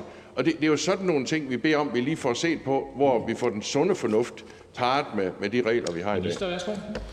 Jeg hæpper altid på sund øh, fornuft. Det tror jeg sådan set er et godt øh, politisk princip, og det er jo svært øh, at gå ind i konkrete sager her. Der har vi jo øh, myndigheder, der, der kigger på vurdering af den type sager. Virksomhedsreklamer må jo gerne opsættes i umiddelbar tilknytning til øh, virksomheder, men må altså ikke være dominerende i landskabet, og der må man jo finde den øh, afvejning. Men det var jo under den tidligere regering, altså hvor øh, øh, Christian Pihl Joransens, øh, her Christian Pihl Joransens øh, parti øh, sad med regeringsmagten, at øh, det her serviceeftersyn blev lavet, og man jo fandt de her lempelser. Tak til ministeren. Der er ikke flere korte bemærkninger, og det betyder, at vi kan gå i gang med ordførerrunden. Vi starter med hr. Lennart Damsbo Andersen, Socialdemokratiet. Tak for det, formand. Jeg skal lige have den her ned, så jeg kan følge med i, hvad jeg siger. Vi har en, øh, en rigtig god og lang tradition i øh, Folketingets øh, landdistriktsudvalg om at øh, rejse rundt og besøge alle dele af Danmark. For år tilbage, der var vi en tur på Lolland, og vi kiggede, som vi altid gør, når vi er ude, på faldefærdige huse, der skulle rives ned, og vi kiggede også på produktion af gode lokale fødevarer.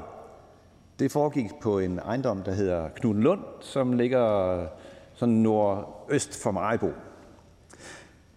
Mens vi så smagte på de der gode oste og pølser, som, som der er der, så fortalte ejeren, hun hedder Susanne, om de der mange besøgende, der kom forbi, og også om, hvor mange der kunne have været kommet forbi, hvis der havde været et skilt, der viste vej op fra hovedvejen. Og det var vi jo alle sammen dengang enige om, at det skulle der kigges på.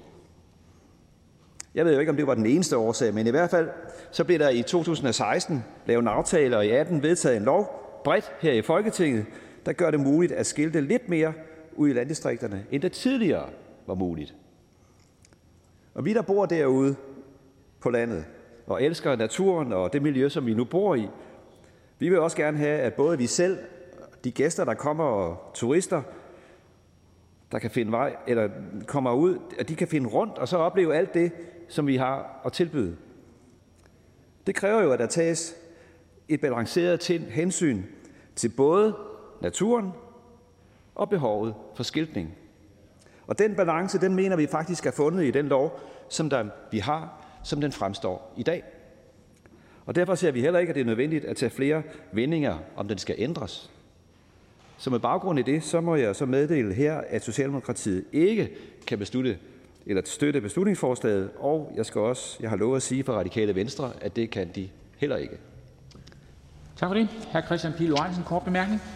Tak til hr. Lennart Damsbo for noget, jeg faktisk synes var en ganske god tale. Øh, og så gik det galt hen mod konklusionen til sidst. Fordi jeg kan høre, at øh, Damsbo har samme forståelse for, at det er stor betydning for specielt øh, landdistrikter og landsbyer, at man kan lave fornuftig skiltning ind til det, der foregår, så der også kan være noget liv uden for de store byer. Det, det mærker jeg en dyb forståelse for. Og jeg er også glad for de landvinder, vi har fået, blandt andet takket være landdistriktsudvalget. Men jeg kan bare komme med nogle konkrete eksempler på, at det stadigvæk er noget, der halter. Og det er bare som bare det, Venstre beder om, at vi prøver at tage en, en kortlægning af og en forhandling om, om ikke lige vi kan finde en løsning for det også. Jamen det er jo tak for de rosende ord i virkeligheden. Jeg tror, at det er på de ture her, hvor jeg har været sammen med vores gode kollega, her Hans Christian Schmidt, som måske også i virkeligheden har været med til at trække i trådene for netop, mens vi havde øh, en venstreledet regering, at, øh, at gøre noget ved de her ting. Øhm, så det er fuldstændig rigtigt. Jeg er ikke uenig i, at der skal være de rigtige skiltninger derude. Men jeg har også den opfattelse, at der skal være balancen. Og jeg har man kan jo altid diskutere, om grænsen ligger det rigtige sted. Øh, nu prøver Venstre ved det her beslutningsforslag at få rykket grænsen lidt igen. Og der vil jeg bare sige, at, at øh, alt andet lige, så synes jeg, at vi står rigtigt i øjeblikket. Og så kan jeg jo måske bare henvise til ministerens tale og sige, at øh, hvis Venstre virkelig vil noget med det her, så er det måske en idé at tage det med ind i de forhandlinger, der er omkring planloven. Christian Pihl Tak for rådet, og det vil vi så gøre. Øh, det har vi faktisk planer om. Øh, men, men balance er jo vigtigt, hvad enten vi taler om skiltning eller naturnationalparker, så er balance altid vigtigt. Øh, jeg vil bare spørge, om, om Damsbo kender sagen nede for Vordingborg, hvor borgmesteren blev meldt til politiet. Mm. Synes øh, ordføreren, at, at det er en fornuftig måde at behandle en borgmester på, som jo bare har lavet noget fornuftig skiltning i forhold til et erhvervsområde? Ordfører? Jamen, jeg tænker jo lige netop den der sag. Altså, årsagen til, at minister, eller ikke ministeren, men borgmesteren vil melde til politiet, det er jo fordi, at borgmesteren ikke retter sig efter øh, de påbud, der er givet med hensyn til at få flyttet skiltet. Det kunne han jo bare have gjort. Øh, han er en god socialdemokrat, og jeg tænker, han plejer også at være fornuftig. Det, man ser nu, det er jo, at skiltet er flyttet. Og når man kører på motorvejen, kan man stadigvæk godt se skiltet. Og jeg tænker bare, at det var da torske dumt for at sige det rent ud. Jeg ved ikke, om man må sige sådan noget for, men det var da rigtig dumt, at, at borgmesteren ikke sørger for at få rettet det i første omgang, så han slap, kunne slippe for at blive meldt til politiet. Sund fornuft skal man også bruge, og hvis jeg må bare være en lille smule længere tid om det her, så sige, at jeg synes også, at den sunde fornuft egentlig har fundet plads eller anvendelse i forhold til den måde, som loven er indrettet nu. Så bliver tiden godt overskrevet. Der er endnu et spørgsmål. Det er hr. Niels Flemming Hansen, Konservativ Folkeparti. Værsgo. Ja, tak. Ja, jeg føler mig egentlig lidt øh, forpligtet til at rejse mig op øh, for min gode kollega i, i, øh, i Landdistriktsudvalget. Øh, for nylig var jeg selv på Lolland, og øh, på vej til færgen, øh, Spodsbjerg Tors, der øh, vil jeg så ind og besøge Frederiksdal Kirsbergvin. Når jeg kom fra, fra Lollands siden, så kunne jeg se et fint lille brunt skilt øh, til Frederiksdal øh, Kirsbergvin, hvor jeg kunne køre ind. Men det, jeg kunne forstå, det var så, at hvis jeg var kommet fra den anden side, så havde jeg ikke kunne se et skilt på grund af de her skiltningsregler. Øh, vil hr. Lennart Damsbo ikke give mig ret i, at, at, at lige nøjagtigt i sådanne få tilfælde, som, som jo er det, vi taler om her, øh, vil det være fint for regeringen at indkalde til en forhandling, så vi kan få justeret de små ting til?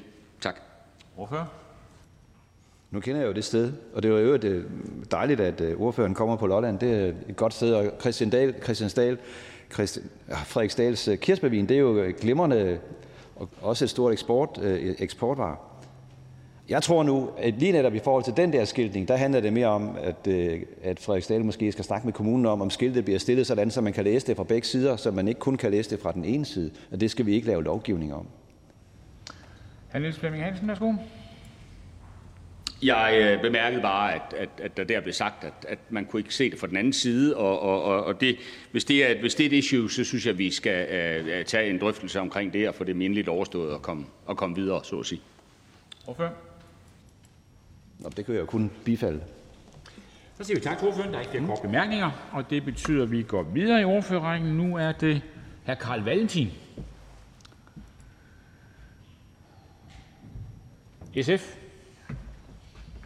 Tak. Jeg har fået stukket en tale i hånden af SF's ordfører, Karina Lorentzen, som øh, ikke kunne være her, så den vil jeg læse op.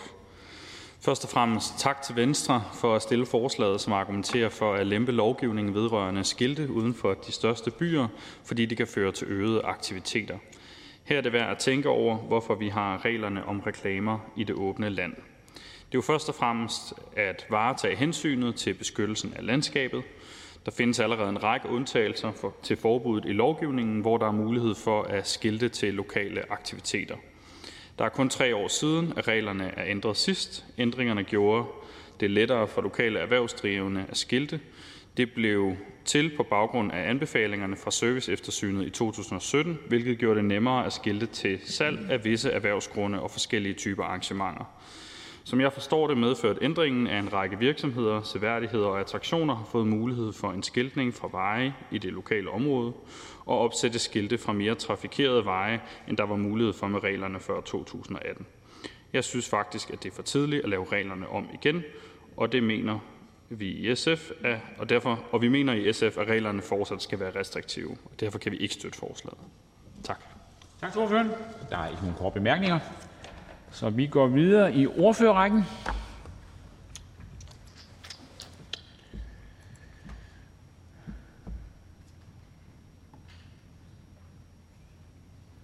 Hr. Henning Hylsted, Enhedslisten. Ja, tak for det. Øh, ja, lad mig med det samme slå fast, at Enhedslisten er imod det pågældende beslutningsforslag.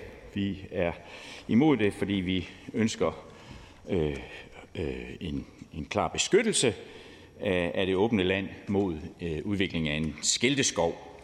Vi synes faktisk, at det er godt, at man holder, om jeg så må sige, markedet ude øh, fra natur, ud af naturen og ude af det åbne land. Skrækscenariet eller skrækbilledet her er jo, som faktisk også øh, forslagstilleren forslagsstilleren selv egentlig henviser til, øh, skrækbilledet er jo her USA. Øh, og selvom man tager alle mulige forbehold i beslutningsforslaget, om at det er slet ikke det, man vil osv., osv., så er det her jo alligevel øh, et forsøg på sådan at skubbe grænsen en gang til. Og det er jo rigtigt, som øh, SF's ordfører også gør, gør opmærksom på, altså det er jo ikke andet tre år siden, at vi ændrede reglerne, og vi faktisk lempede på dem. Det var enhedslisten imod dengang, og nu skal vi så lempe igen, og jeg tænker bare, at det her det holder nok aldrig op, før der er fuld knald på, og før der er fuld, fuld øh, etableringsret, eller hvad skal man sige, fuld ret til at, at skille med næsten, øh, hvad man vil. Øh, så det, øh, det, det synes vi simpelthen, at, øh, at, at det dur det her. Det, derfor dur det her beslutningsforslag øh, simpelthen ikke. Der er også i den gældende lovgivning, og det kom jo også med lempelserne i 2018, der er jo undtagelsesbestemmelser. Og ja, der kan der sikkert findes eksempler på, at, øh, at hvad skal man kalde det, øh, urimeligheder med hensyn til, til skiltning. Det kan der vel egentlig altid, når vi laver nogle begrænsninger på en aktivitet. Øh, men vi synes faktisk, at helheden er i orden. Øh, og vi er i enhedslisten tilhængere af en meget restriktiv praksis øh, på det her.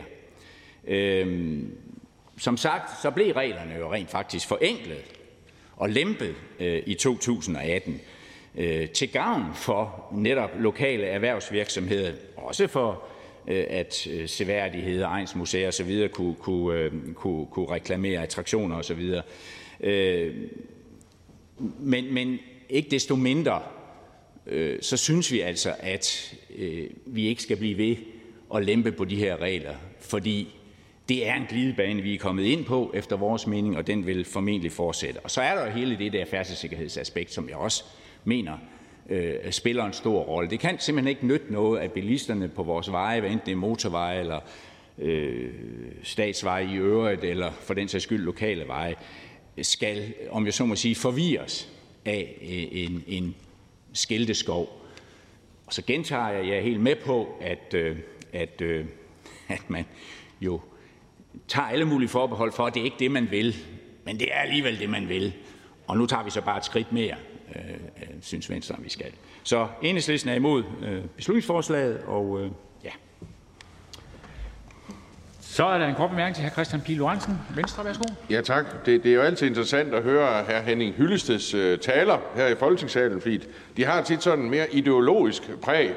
Og, og det fornægter sig heller ikke her i dag, hvor, hvor jeg kan forstå, at man ligesom, det drejer sig om at holde markedskræfterne ude, holde markedet ude af, af landdistrikterne. Det er, jo, det er jo et interessant synspunkt. Det vil sige, at man må kun tjene penge i de større byer, kan man forstå af enhedslistens øh, holdning. Øh, men ellers øh, vil jeg gerne spørge, øh, om ikke Hyllested har forståelse for, at hvis man har et lille egensmuseum, der gerne vil have nogle besøgende, det kunne være Blækegnens Museum i Torning, det kunne være mange andre steder i landet, Øh, at det så er mærkeligt, at man kun må sætte et skilt i den ene retning, sådan at man tiltrækker mennesker fra den ene retning. Nu Torning, der er det specifikt rute 13, der går mellem Viborg og ned mod Vejle. Men man må ikke sætte et skilt øh, 5 km øh, mod øst, hvor man så kunne have fået mange besøgende ved at have et skilt ude ved vejen mellem Viborg og Silkeborg ved Kælder. Er, er, er det ikke underligt? Er, er det noget, der virkelig er et problem? Er det det, Hyllested kalder en skilteskov, at man så nogle steder får lov til at opsætte bare et skilt mere? Værsgo. Som jeg sagde i mit, øh, ordfører, i mit ordførerindlæg, så øh, kan der givetvis findes øh, eksempler på urimeligheder og, og ting, der ikke er så hensigtsmæssige. Det der er måske et af dem. Jeg har ikke været på lokaliteten, så det kan jeg jo ikke sådan helt præcis sige, men det kunne jo godt lyde som om, det var et af dem. Men det betyder ikke, efter vores mening, at man så bare skal give los, og man bare skal lempe endnu en gang på reglerne. For som jeg siger, ja, nu lempede vi i 2018, og nu vil Venstre have, at vi skal lempe igen. Og så går der måske tre år igen, så skal vi lempe igen. Og sådan bliver vi ved, som jeg sagde, så er vi på, på, på, på glidebanen. Øh, og det er jo rigtigt, at ja, jeg, jeg tror ikke på, at det lille egnsmuseum eller andre øh, attraktioner og seværdigheder rundt omkring kommer til at lide vældigt under, at man ikke lige kan skilte på det sted, man gerne vil have lov at skilte. Altså, der er i dag så mange muligheder, også digitale, for at finde ud af, hvad er det, man gerne vil besøge, og hvad indeholder det. Så, så jeg synes ikke, det er nødvendigt med det her, fordi det har så mange ja. andre dårlige konsekvenser. Hr. Christian Pihl Lorentzen, værsgo. Ja, altså jeg vil gerne understrege igen, det handler ikke om at give los. Det handler om at lempe en lille smule, hvor det er sund fornuft, og det kunne man jo lave en liste over, så vi hånd i hanke med det. Men der er altså rigtig mange små museer, jeg har selv besøgt en del af dem, som tryller om, kan vi ikke godt få lov til at skille lidt bedre? For forudsætning for, at vi får besøgende, det er, at man kan finde hen til os. Øh, så, så det er bare det, vi taler om. Der er også masser af andre øh, kulturarv rundt omkring i Danmark. De prægtige gamle vandmøller, for eksempel, øh, og andre ting, som, som folk gerne vil besøge. Det er bare det, vi taler om. Vi kan lave en positiv liste, så vi ikke giver los. Ja, Henning Hylsted, værsgo. Jeg tror simpelthen ikke på, at det er afgørende øh, for egnsmuseer, vandmøller, eller hvad det kunne være rundt omkring. Jeg tror simpelthen ikke på, at det er afgørende for dem, at kan komme til at skilte ved en vej, den, den, den nærliggende vej, for at få besøg. Der er så mange muligheder. Man indgår jo forvejen formentlig da i et, øh, i et fællesskab i den pågældende kommune eller i den pågældende lokalområde med turistorganisationer, hvad det er.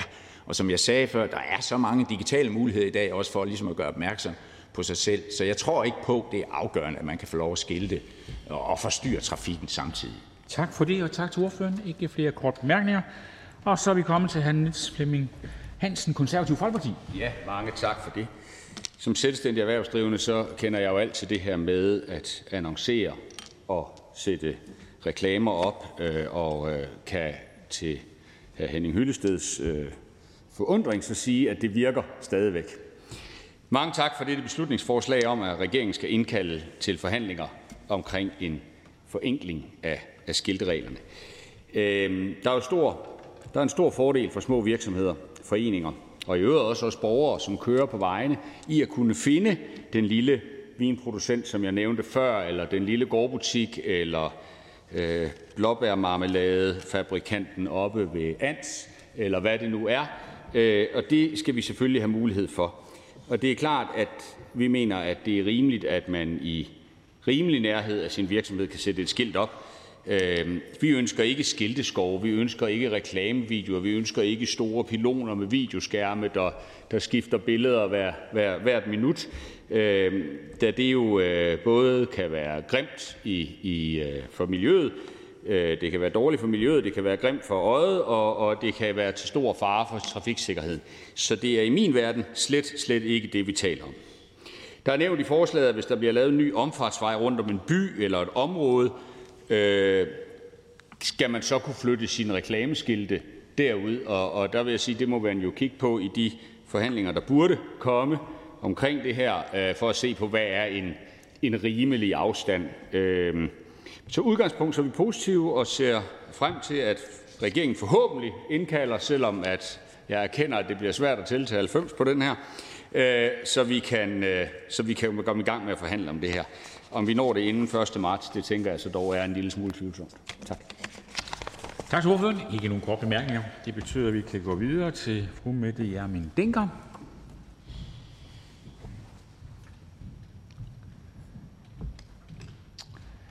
Dansk Folkeparti. Tak for det. Og også tak til Venstre for at rejse den her relevante problematik. Øhm, naturligvis så skal vi ikke have skilteskov langs motorveje, som man ser det i USA og i andre lande, hvor det ser rigtig, rigtig grimt ud, og hvor det skæmmer naturen. Det er jo slet ikke det, vi er ude i.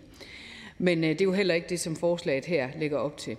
Det er nemlig korrekt, at reglerne er bruget. For noget tid siden der fik jeg henvendelse fra nogen, der fortalte om, at de ville have sat en pylon op, men de kunne ikke få den sat op, før alle skilte var udfyldt. Så hvis der var plads til otte skilte på en pylon, så kunne man ikke sætte den op, når der kun var fem. Og det er jo også, det er jo også ærgerligt, hvis det er sådan. Øhm, og så også det her med, at det ser ud som om, at de er forskellige rundt omkring, og, og der mangler en ensretning i det. Det synes jeg faktisk også er vigtigt, at vi kan få styr på det. Øhm, så er det altså også sådan, at virksomhederne i provinsen de skal altså have mulighed for at vise, at de er der.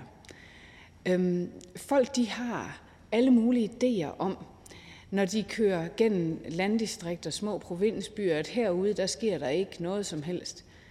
Men hvis der derimod er bedre mulighed for, at de kan se på skilte, jamen, her der ligger der en bed and breakfast, her der ligger der en hundepension, derhen er der en minigolfbane, og der er der en put and take sø.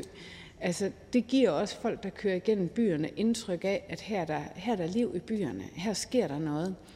Så det er, jo, øh, det, er jo, det er jo det, vi skal lægge op til. Det er jo den balance, vi skal finde. Og derfor synes jeg, det er positivt, at Venstre har taget det her initiativ, som jo alene bare handler om, at vi kan mødes og lige tale det her igennem, og, og se på, hvordan vi kan gøre skilteloven bedre og enklere.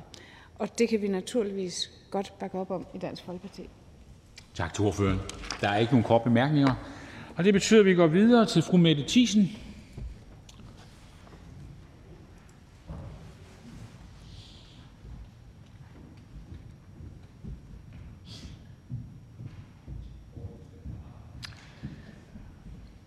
Nye Borgerlige.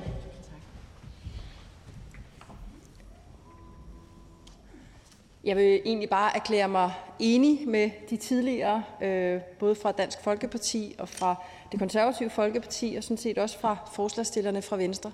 Fordi det, vi drøfter i dag, det er jo ikke et spørgsmål om, at man skal plastre det åbne land øh, til med store øh, skilteskove. Det, vi taler om, det er, er der nogle uhensigtsmæssigheder i den nuværende lovgivning, der gør, at det simpelthen er for rigidt til, at en lille øh, en lille virksomhed, en lille butik eller noget andet, øh, kan simpelthen bare vise folk, at de, de er der. Øh, så, øh, så, så jeg synes det er også det er rigtig positivt. Det her beslutningsforslag går sådan set bare ud på, at vi skal sætte os ned øh, og, og finde ud af, om der er nogle øh, rigiditeter, nogle uhensigtsmæssigheder i den gældende lovgivning, som vi skal have, have lavet om på, øh, og det bakker vi selvfølgelig op om i Nye Borgerlige. Øh, jeg tænker også, at det måske bliver noget med, at vi kan lande en, øh, en beretning forhåbentlig, sådan, så vi lidt presser på på det her, øh, men, øh, men vi kan i hvert fald godt støtte beslutningsforslaget, øh, og vi sætter os meget gerne ned til et bord og kigger på de her regler. Tak til ordføreren. Der er ikke nogen korte bemærkninger. Og så går vi videre til hr. Jens Rode. KD. Tak for det. Super godt forslag, hr. Christian Pihl Lorentzen. Mere behøver jeg sådan set ikke at sige. Vi er meget enige. Jeg kan alligevel ikke lade være med lige at kommentere på hr. Henning Hyllested. Vi har jo altid gode samtaler.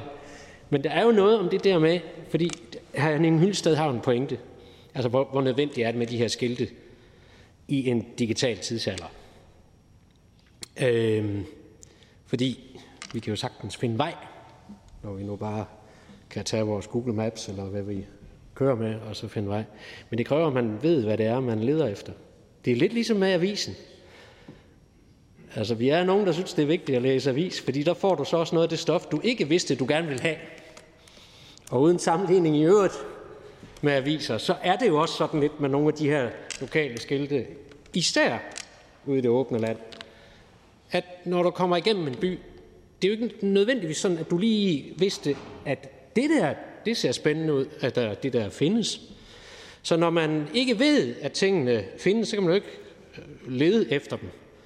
Og derfor øh, synes jeg jo, at øh, Venstres forslag her er godt, fordi det øger jo sådan set bare informationsmængden. Og det synes jeg er vanskeligt at have noget imod, og derfor støtter vi forslaget. Ja, tak. En kort bemærkning til hr. Henning Hylsted. Ja, selvfølgelig. Jeg bliver nødt til at kommentere, klart. Øhm, jamen, der er forskel på, øh, hvad formålet er, når man kommer igennem en by. Enten så er man på, på gennemrejse, og jeg tror altså simpelthen ikke på, at fordi der så står et skilt om, at, at øh, der ligger en bager, jo okay, hvis man lige sidder og hungrer efter at få et stykke vin og brød, så var det måske meget rart at vide. Men, men det vil jeg sige, det ligger langt uden for min forestillingsevne at man skulle kunne reklamere for, at der ligger den lille bager. Så er der jo det andet formål. Man besøger faktisk det lokalområde, som den pågældende by ligger i. Og der tror jeg altså på, at man dels i forvejen, men ellers så har man i hvert fald mulighederne digitalt i dag på alle mulige devices at opsøge det, man gerne vil opsøge. Så, så jeg synes ikke helt, den holder, her Jens Rode. Værsgo. Nej, men nu skal man jo ikke basere sin politik på tro, vil jeg godt have lov at sige. Altså, øh, hr. Henning Hyllested kan have det på en måde, når han kører igennem en by. Jeg ved, hvordan jeg har det, når jeg kører øh, igennem byer i Europa. Jeg synes, det er fantastisk, når der er en god skiltning, når jeg kommer til en by. Jeg synes, det er dejligt. Og det åbner også nye oplevelser for både mig og min familie. Fordi jeg bliver gjort opmærksom på, at her var noget, jeg måske ikke vidste, jeg gerne ville have. Og igen, der er jo ikke lagt op til, at det er sådan en skilteskov for alle virksomheder, og hvad vi er. Sådan læser jeg absolut ikke hr. Christian Pils øh, forslag, og det synes jeg også, vi har fået slået fast. Men, men, men, men at give den information, også i en digital tidsalder, som, som kan være nyttig og god og berigende, øh, det synes jeg godt, man kan åbne lidt for. Hr. Henning Hyllested. Jo, men igen, det er i hvert fald enhedslistens opfattelse, at alt med måde, herunder også skiltning. Og vi mener faktisk, at man med de eksisterende regler, som man jo altså lempede i 2018, med de eksisterende regler har fundet den balance, der skal til. Jeg kan, jeg kan simpelthen ikke se, hvad det er, man mere vil. Der er en adgang i dag til, og der er også dispensationsmuligheder i øvrigt fra den eksisterende regler eller lov, men der er også altså, muligheder for rent faktisk at reklamere for sin attraktion eller sit lokalområde på den ene og på den anden måde. Og vi er efter enhedslistens opfattelse på vej ned ad glidebanen, hvis vi hver tredje år ligesom skal lempe yderligere. Så får vi den skilteskov, som alle besværger, at det vil de ikke have, og vi vil ikke ligne USA. Tak, og værsgo. Ja, det er jo et færre synspunkt, og jeg er sådan set enig med, øh, at man skal sige, altså i grundsynspunktet om alt med måde, men en gang imellem kan man også vende det om og sige, at meget af det gode er også fantastisk. Øh, og, det, det, og, og for mig handler det om information, og det handler lige netop om den der mulighed for at give den der information, om, som, som, som gør, når man kører igennem steder eller områder, at man der får at vide, at her er der faktisk noget særligt, som man ikke måske var, var, klar over. Men igen, jeg håber, nu sidder jeg jo ikke i trafikudvalget, derfor kan jeg jo ikke være med til at lave beretning, jeg håber, der bliver lavet en, en beretning, som peger lidt fremad, og så er det jo klart, at så skal man jo altid lave sine afgrænsninger. Det øh, synes jeg er helt øh, fair, at, øh, at, øh, at man argumenterer for det. det. Det tror jeg også, alle er, er enige om. Ja. Tak for det. Og så er der ikke flere, der har bedt om ordet. Så derfor er det ordfører for forslagstillerne, hr. Christian P. Lorentzen, Venstre.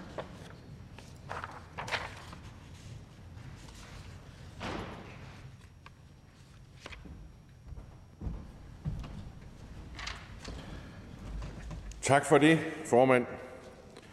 Bagtæppet for det her forslag, det er vores overordnede mål om et sammenhængende Danmark i bedre balance. Der foregår rigtig meget i vores større byer, og det er godt. Det er positivt. Det er glæde for mange mennesker.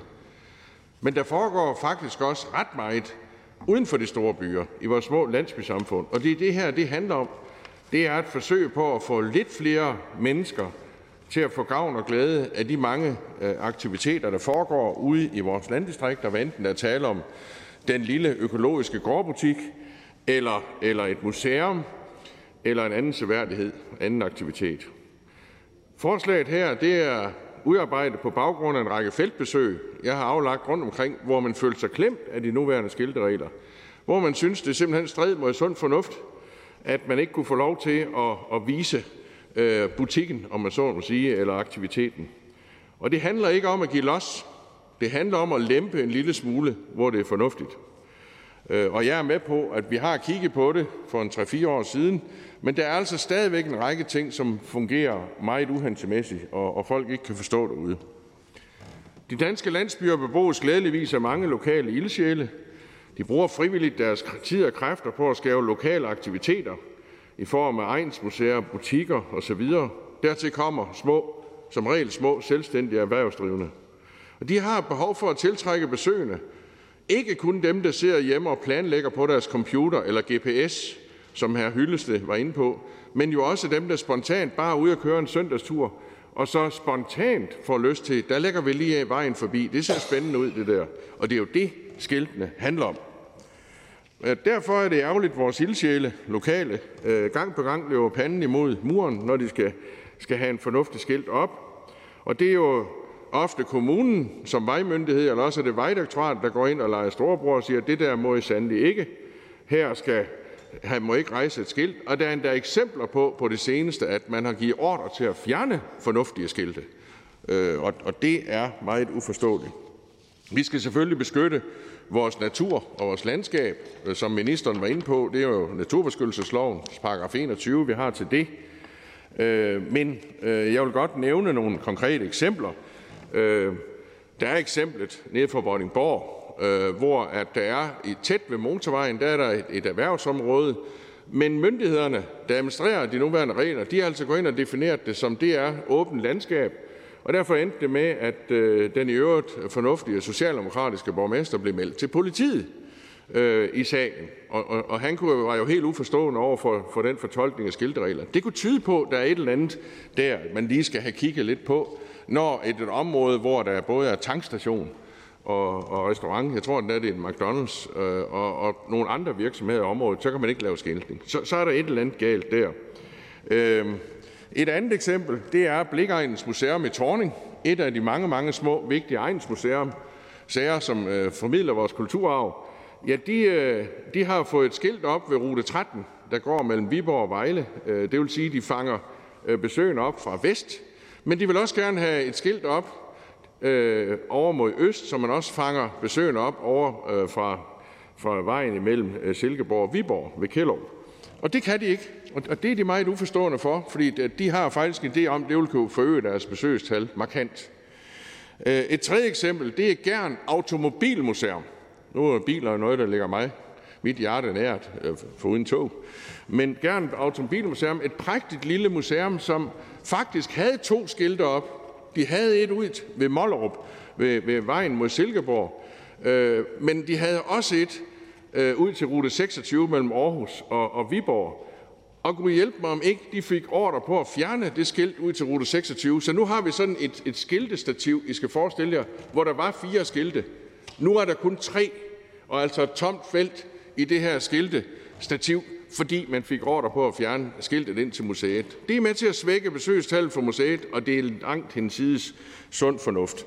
Og det er derfor, vi, vi bare øh, appellerer til, at vi får øh, en snak, politisk snak om, og, og vi vil selvfølgelig også tage det op i forbindelse med forhandling af planloven. Og det er ikke med at give los. Det er slet, slet ikke det, vi lægger op til. Det er bare at prøve at få fanget de her eksempler op, så vi lige får, får den sidste, øh, de sidste med øh, for, til gavn for vores landdistrikter. Øh, jeg vil godt øh, sige tak for en forholdsvis venlig modtagelse. Selv de regeringen og de røde partier har jo talt forholdsvis venligt om det her. Øh, men, øh, men især tak til til Konservative Folkeparti, Dansk Folkeparti, Nye Borgerlige og Kristendemokraterne, som, som har vil støtte forslaget. Og, og jeg, jeg vil nu øh, prøve at, at se, om vi kan komme med en fornuftig beretning, som måske kan samle et flertal i, i øh, udvalgsarbejdet. Jeg synes i hvert fald, at vi, vi må kunne mødes om det her. Det er ikke, handler ikke om at give los. Det handler om at, at give lidt mere plads til aktiviteterne ude i vores landdistrikter, som også er en meget vigtig del af Danmark. Tak. Tak for det. Og der er ikke nogen kommentarer til ordføreren. Der er ikke flere, der har bedt om ordet. Forhandlingen er sluttet. Jeg foreslår, at forslaget henvises til udvalget for landdistrikter og øer. Hvis ingen gør indsigelse, så betragter jeg det som vedtaget. Det er vedtaget. Og det næste punkt på dagsordenen er første behandling af lovforslag L 129, forslag til lov om ændring om kemikalier af Miljøministeren. Forhandlingen er åbnet. Værsgo, hr. Kasper Rov, Socialdemokratiet. Tak for det, formand. Tak for ordet. Inden øh, folketingsvalget i 2019, der lovede vi i Socialdemokratiet, at vi gerne ville ændre den øh, kurs, som, som ikke var tilstrækkelig nok, som den tidligere regering havde, når det kom til at beskytte vores øh, natur og ikke mindst vores grundvand. I stedet for at opholde, opretholde en status quo har vi aftalt en masse eller har flere aftaler, hvor vi har forbedret vilkårene for vores natur, biodiversitet og selvfølgelig også sundhed.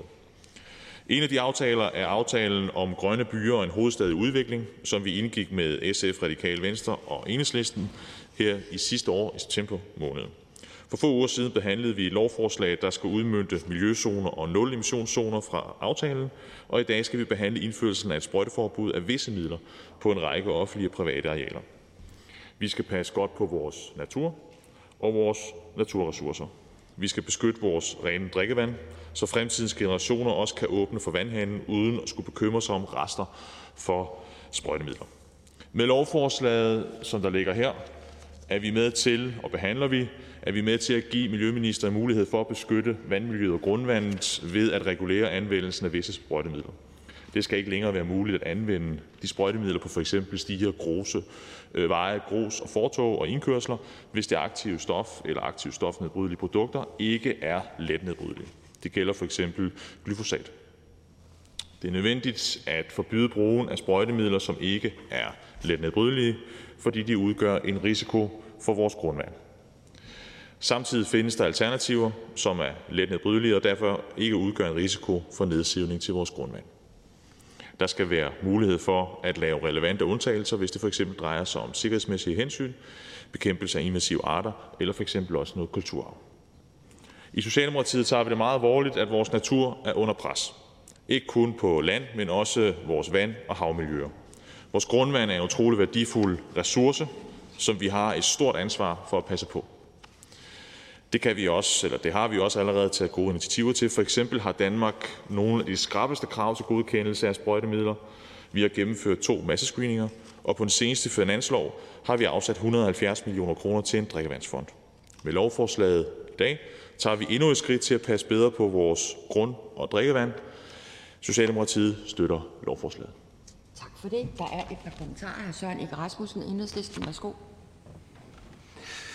Jamen, øh, det er jo helt rigtigt, at det er, det er et, et, et skridt i den rigtige retning. Det er jo så et meget lille skridt, og jeg undrer mig lidt over, om man ikke, hvorfor man ikke går et skridt videre, fordi det her det er jo så noget, hvor man i en bekendtgørelse kan forhindre, at man sprøjter på, på flisearealer øh, og den slags. Og det er jo lidt grotesk, man kan have en legeplads et sted, hvor at, at man ikke må sprøjte øh, på, på fliserne, men på et græsareal, der må man så godt. Øh, kan ordføreren ikke se, at, at det her lovforslag ikke går langt nok? Altså, jeg synes, det er lidt grotesk, at vi, vi har haft en proces, hvor vi kom frem til, at man forbød øh, Roundup lige før høst øh, på kornafgrøder, man for eksempel skulle bruge til øl, og det er jo godt at kunne drikke øl uden, pesticid, øh, uden glyfosatrester. Og, og nu med den pesticidaftale, der lige er indgået, der kommer så skridtet videre, at man ikke må nedvisne til noget, der skal bruges til foderafgrøder. Og så har vi så et lovforslag her, hvor man så godt må, må sprøjte på, på græsarealer, øh, hvor der er, er børn. Kan ordføreren ikke se, at vi, at vi ikke går langt nok med det her lille lovforslag? Tak, og værsgo. Tak for det. Jamen, der er, jo, der er jo to ting i det, kan man sige. Den ene ting, det er, at den aftale, der blev lavet her, det jeg ved godt, det er lidt kedeligt og teknisk, men det er jo så den, hvad skal man sige, det er jo så den, den, øh, den mulighed, man har, når man står på talerstolen. Det er jo selvfølgelig, at den aftale, der blev lavet, det er jo lavet, og den er lavet inden for EU's regler på området. Det vil sige, at vi er gået så langt, som vi overhovedet kan. Og det er klart, så er der nogle, nogle begrænsninger på, hvor, øh, hvor langt vi kan gå i forhold til, til området. Den anden ting, det er jo også årsagen til, at man, man har kigget på specielt fliseområder, som, som ordføreren også nævner. Det er jo lige præcis, fordi man har fjernet de øvre jordlag i, i området. Det vil sige, at, at jorden bliver, bliver mere øh, nedgennemtrængelig for glyfosat, end for eksempel en, en græsplæne gør i det tilfælde her. Det er derfor, og jeg ser der selvfølgelig muligheder for, at man for fremtiden kigger på, på, på andre muligheder for erstatningsstoffer, som eksempelvis med glyfosat. Værsgo, hr. Søren Ege Rasmussen. Jamen, jeg, jeg har en fornemmelse af, at, at, at det der juridiske, som, øh, som ordføreren lægger op til, at, at det skal vi i udvalg have, have, have trykprøvet, og der ligger et høringssvar fra Danmarks Naturfredningsforening, som jeg tror, vi skal kigge lidt nøjere på og se, om, øh, om snittet bliver lagt det rigtige sted. Øh, så så det, jeg synes, det ville være, være godt, at vi fik øh, udvidet det her sprøjteforbud til, til flere arealer. Så jeg vil høre, om ordføreren er med på, at vi, vi prøver det juridiske i, i udvalget og ser, om ikke vi kan gå lidt længere, end ministeren har foreslået i sit lovforslag. Værsgo. Der er ingen tvivl om, at vi, når vi har første, anden og tredje behandling af lovforslaget, så kigger vi selvfølgelig også på, på de muligheder, der er inden for den aftale, der nogle gange er. Og hvis det indbefatter, at der er mulighed for, at, at, øh, at vi laver et andet snit, så, så er jeg da sikker på, at, at det kigger vi da også øh, velvilligt på. Så er det hr. Erling Bonnesen, Venstre. Værsgo. Tak for det. Jamen, der er jo ingen som helst tvivl om, at øh, vi alle sammen jo støtter, det gør vi også i, i Venstre, at vi passer godt på vores natur, vores miljø og vores grundvand og så videre. Og det er jo godt, at vi sådan set jo efter, skal vi kalde det jo meget langt og grundigt arbejde, også kom i mål med en pesticidstrategiaftale her for, for ret kort tid siden. I forhold til det her forslag, jamen der, der satte jeg sådan og tænkte lidt på, når kommer der nok sådan nogle gode faglige begrundelser. Fordi det er jo normalt det, vi øh, sådan kigger efter, når vi arbejder med det område her. Så at, øh, jeg synes, ordføreren kom lidt for, for nemt om at begrunde det øh, rent øh, fagligt, så kunne ordføreren ikke lige uddybe, hvad er sådan det præcise faglige grundlag øh, for at gøre, som man lægger op til øh, her? Værsgo. Jamen, der er, et, øh, der er et, et fint fagligt grundlag for at gennemføre den her lovgivning her, det er der ingen tvivl om. Øh, det er jo på baggrund af en, en politisk aftale om, at, at øh, den her mulighed, man nogle gange har i forhold til det EU-arbejde og det, det EU-spor, der nu ligger. Hr. Erling Bonnesen. Det synes jeg var næsten at komme endnu nemmere om ved det for ordføreren, end i, i sin ordførertale. Så siger vi ind på, ordføreren talte jo selv om uh, andre uh, stoffer og så videre. Her der går man ind og så kan vi sige, at vi forbyder for eksempel et bestemt uh, stof. Hvad er, uh, så det præcise spørgsmål er, hvad er det præcise begrundelse for at forbyde det stof, som man så forbyder her nu? Værsgo. Jamen det præcise begrundelse vil jo være, at man kigger på, på eksempelvis om et stof er letnedbrydeligt eller ikke letnedbrydeligt. I det tilfælde her der er jo et spørgsmål om, det har en halveringstid på, på, eller nedbrydningstid på, på over 10 dage eller under 10 dage. I det tilfælde med, med glyfosat, så har det en nedbrydningstid på over 10 dage, det vil sige, at det ikke er letnedbrydeligt. Øh, og det er blandt andet den, den faglige begrundelse for det. Så, så det, må, det, det, må, det håber jeg selvfølgelig også på, at, at, at ordføreren for Venstre selvfølgelig også har blevet gjort opmærksom på i, i, i det forslag, der nu ligger fra, fra, fra lovforslaget. Tak for det. Så er det her Karl Valentin, Socialistisk Folkeparti. Ja, tak. Nu øh, nævner Socialdemokratiets ordfører jo selv øh, EU, og det er jo således med nogle af de her øh, sprøjtemidler, at tilladelsen til overhovedet at bruge dem, det er noget, som man har fået i EU-regi. Og tilladelsen generelt til at bruge glyfosat, den udløber i 2022, og vi skal derfor forhandle, om man skal forlænge tilladelsen. Og der vil jeg bare høre, om Socialdemokratiet er klar til at stille sig på det hold, der siger, nej, vi skal ikke forlænge tilladelsen af brugen af glyfosat i Europa. Vi skal stoppe med at bruge det. Værsgo. Jamen, tak for, for spørgsmålet fra, fra SF. Der er ingen tvivl om, at det, det er jo lidt et andet spor. Det er et relevant spor, det er slet ikke det, men det er jo et andet spor i forhold til lovforslaget her. Og det er jo et EU-arbejde, der, som, som regeringen gennemfører dernede. Selvfølgelig så, så er Socialdemokratiet jo også interesseret i, at, at vi, at vi øh, selvfølgelig forsøger at, at, øh, at nedbringe de trusler, der kunne være på, på, på vores grundvand og vores drikkevand. Så Værsgo, hr. Lige efter det der, så der manglede der bare. Så derfor er jeg selvfølgelig enig med SF's ordfører, og vi skal ikke forlænge den her tilladelse. Jeg håber, det er der, Socialdemokratiet ender, fordi øh, glyfosat har nogle ret store konsekvenser, og jeg kan ikke se, hvorfor at vi skal holde muligheden åben for at alliere os med de sorte lande i EU, når vi nu kan alliere os med de grønne og sige, at øh, brugen af det her sprøjtegift, det skal være fortid. Tak. Værsgo. Så derfor er jeg jo faktisk enig med SF's ordfører i, at, at uh, selvfølgelig skal vi passe på vores grundvand. Selvfølgelig skal vi ikke alliere os med, med dem, som, som gerne vil, vil uh, udvide sprøjtegifte, for eksempel, som, som, som er en trussel for vores grundvand. Heller ikke i EU-regi. Det er klart, det er en, en, en, en socialdemokratisk politik gennem lang tid. Så er det um, fru Mette Thiesen, Nye Borgerlige. Værsgo. Tusind tak. Jamen, det var egentlig sådan lidt øh, også i kontekst til det, som Venstres ordfører øh, sagde. Så kunne jeg egentlig godt bare tænke mig at høre øh, Socialdemokratiets øh, ordfører øh, om de høringssvar, som faktisk kommer fra dem, som ved noget om det her, som faktisk står med det derude, øh, som blandt andet siger, at man jo ikke, det er så Landbrug Fødevare, der siger, man kan jo ikke øh, hvad skal man sige, øh, vurdere øh, plantebeskyttelsesmidlers bæredygtighed ved alene at vurdere ud fra nødbydelighed. Fordi der er jo mange faktorer i det. Altså, øh, hvordan forholder den socialdemokratiske ordfører sig til det? Værsgo. Jamen tak for det. Tak for spørgsmålet. Det er jo selvfølgelig vigtigt at sige, at, at vi læner os op af en af de stærkeste fagligheder, der er. Det er jo blandt andet EFSA, EU-system, som, som, som peger jo lige præcis på, at man kigger på nedbrydelighed. Nu ved jeg ikke lige, hvor, hvor Landbrug Fødevare de har deres, øh, deres øh, fortolkning af, men, men jeg læner mig selvfølgelig op af de danske myndigheder også, som, som jeg har stor tillid til. Fru Mette Thiesen. Ja, man kan sige, at langt, langt størstedelen af faglitteraturen og øh, sundhedsmyndighederne verden over, de vurderer jo sådan set, at glyfosat ikke udgør en sundhedsrisiko. Så her kigger man her helt grundlæggende øh, meget, meget snævert øh, på, på det her stof.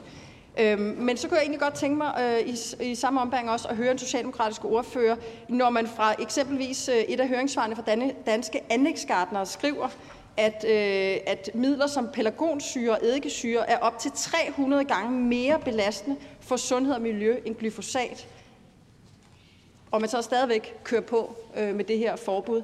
Altså, hvordan forholder minister, eller hvad hedder det, ordføreren sig til det? Det her det handler vel i grund, bund og grund om, at man har en mavefornemmelse om et eller andet, i stedet for at man baserer det på sund fornuft. Tak. Nej, det er lige præcis ikke at man har en mavefornemmelse. Det er jo lige præcis det faglige standpunkt, der er vigtigt i det tilfælde her, også som, som min, min, min kollega, ordføreren fra Venstre, også nævnte. Altså, det er jo lige præcis de danske myndigheder, der, der vurderer det tilfælde her, med, med det høringssvar, du nævner her, at øh, jamen, hvis man bruger det rigtigt, pelargonsyre, hvis man nu bruger det korrekt, hvis man bruger det i de rigtige doser, og hvis man bruger det de rette steder med, med øh, den mulighed teknologi, man nogle gange har, så, øh, så vil det ikke have den skadelige effekt, som, som, som, øh, som det pågældende høringsnotat det, det, det udtrykker. Tak for det. Så er det fru Mona Juhl, Konservativ Folkeparti. Tak. Tak til ordføreren. Er det ikke rigtigt forstået, at Miljøstyrelsen jo selv har risikovurderet og fundet glyfosat øh, sikkert? Der er ingen tvivl om, at, at, at lige præcis øh, glyfosat er jo en utrolig altså er jo en kilde til utrolig stor diskussion. Ikke kun i, i Danmark, men, men også i EU-området. Og der må vi jo bare erkende, at, at øh, specielt også i, i resten af Europa har man jo haft, øh, har man jo haft en, en langvarig diskussion omkring øh, brugbarheden af, af glyfosat. Og mit klare indtryk det er, det, at det er et stof, vi, vi ganske enkelt bliver nødt til at, at minimere så meget som muligt. Tak. Så er der ikke flere kommentarer, så vi går videre i ordførerrækken. Og det er hr. Erling Bonnesen, Venstre.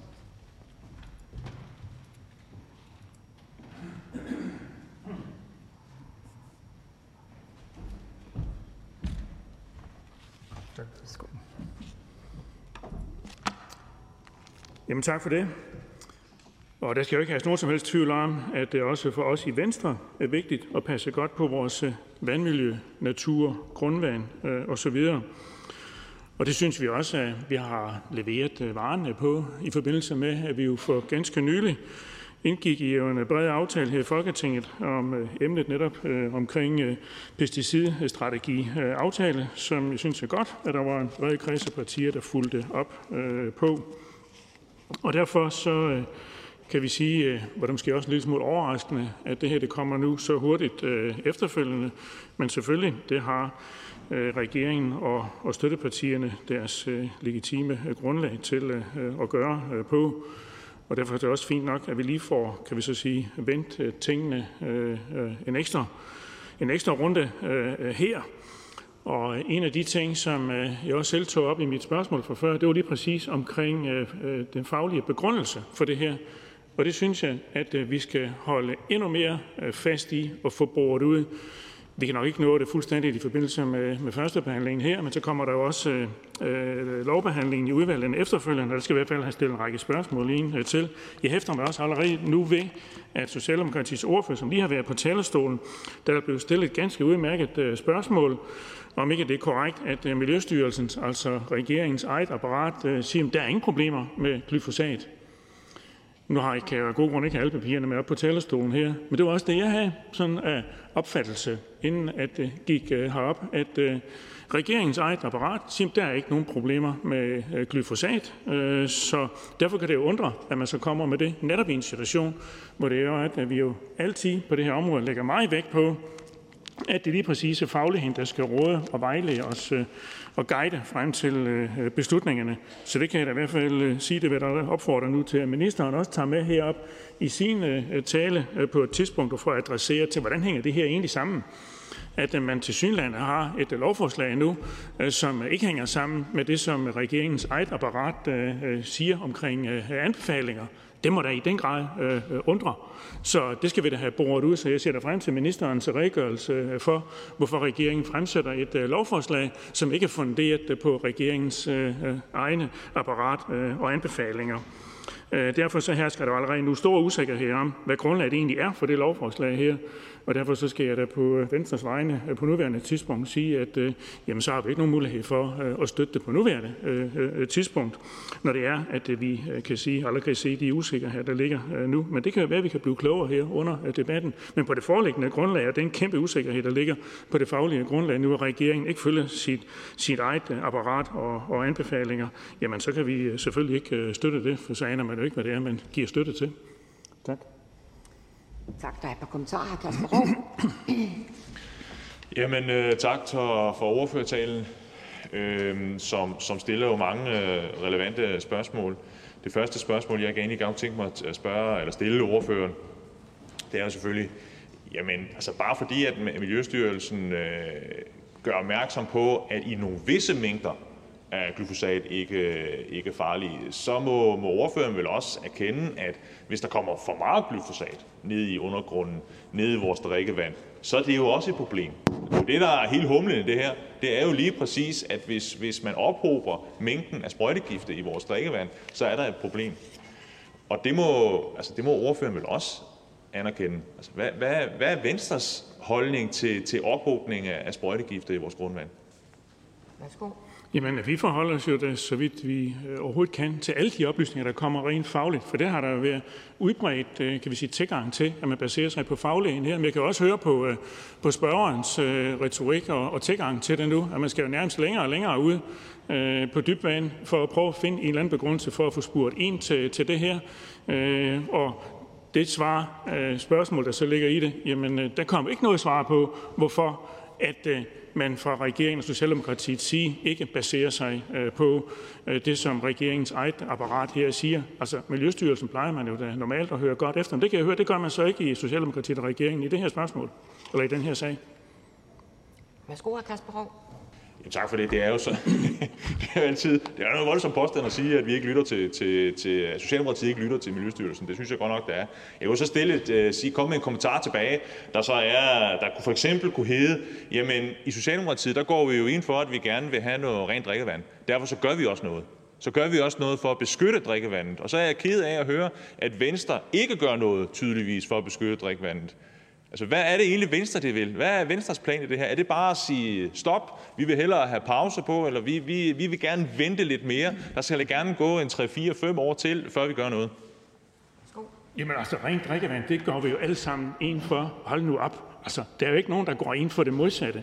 Så stop øh, det der vindblæseri der. Og jeg kan jo høre, at øh, spørgeren jo skal længere og længere ud for at prøve at finde noget og, og, og bygge et eller andet, noget der måske kunne ligne et spørgsmål øh, på. Men jeg kan bare konstatere, at ordføreren helt klart ikke kan komme med bare ansøgningen af, hvorfor det er, Socialdemokratiet og regeringen ikke baserer sig på sin egen øh, Miljøstyrelses øh, grundlag. Det må der i den grad undre. Tak. Så er det hr. Søren Ege Rasmussen, Enhedslisten. Værsgo. Ja, jeg er godt klar over, at en regering kan have nogle særlige rådgiver tæt på sig, som sådan er en del af regeringens apparat. Men nu har Venstres ordfører i talsat, at Miljøstyrelsen er regeringens apparat. Det kan godt være, at, at der har været en praksis under tidligere landbrugsminister Eva Kjær Hansen eller Esben Lunde eller Jakob Ellemann, at man der fra Venstres landbrugsordfører har haft en eller anden adgang til, at noget af systemet fungerede på en anden måde. Men mener ordføreren, at diverse styrelser skal være en del af regeringens apparat? Altså, jeg synes, det er dybt forkasteligt, hvis det er, er det, som er tilgangen til, at vi har forskellige styrelser, som gerne skal komme med et, øh, et fagligt, øh, hvad skal man sige, funderet øh, beslutningsgrundlag og skal administrere øh, bekendtgørelser osv. Mener, mener ordføreren vidderligt, at, at en miljøstyrelse er at betragte som regeringens apparat? Tak, og værsgo. Jamen, øh, styrelser, det, det er jo selvfølgelig vores allesammens apparat, øh, kan man sige. Øh, men det er da klart, at når en regering sidder og forbereder, så går jeg ud fra, at man i hvert fald lytter lidt til dem, der sidder ret tæt på regeringen, og en del, ligesom, hvad skal vi sige, af øh, apparatet. Så det, der lå i mit øh, spørgsmål. Men det er klart, de er jo til rådighed for os alle sammen, og vi bruger de systemer, vi har til at stille spørgsmål ind. Og det vil jeg da selvfølgelig også gøre i forbindelse med udvalgsbehandlingen. For stille spørgsmål til ministeren. Det kan være, at ministeren leverer et fantastisk svar lige om lidt, så det ikke bliver nødvendigt. Men ellers vil der selvfølgelig stille spørgsmål, og de kommer jo ind i de forskellige apparater, og så får jeg der selvfølgelig spurgt til, hvad er egentlig det præcise faglige grundlag øh, for det her.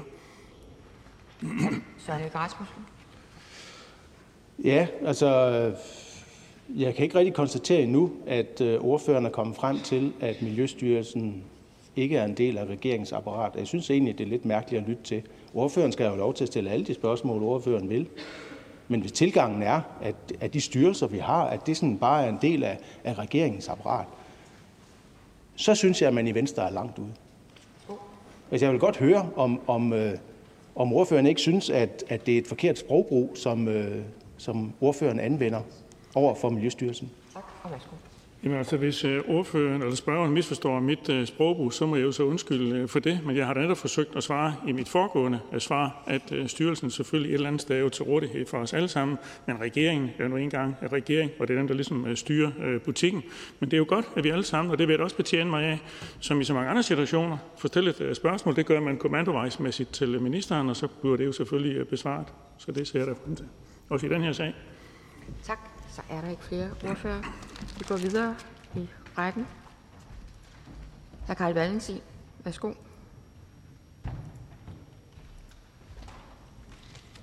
Tak.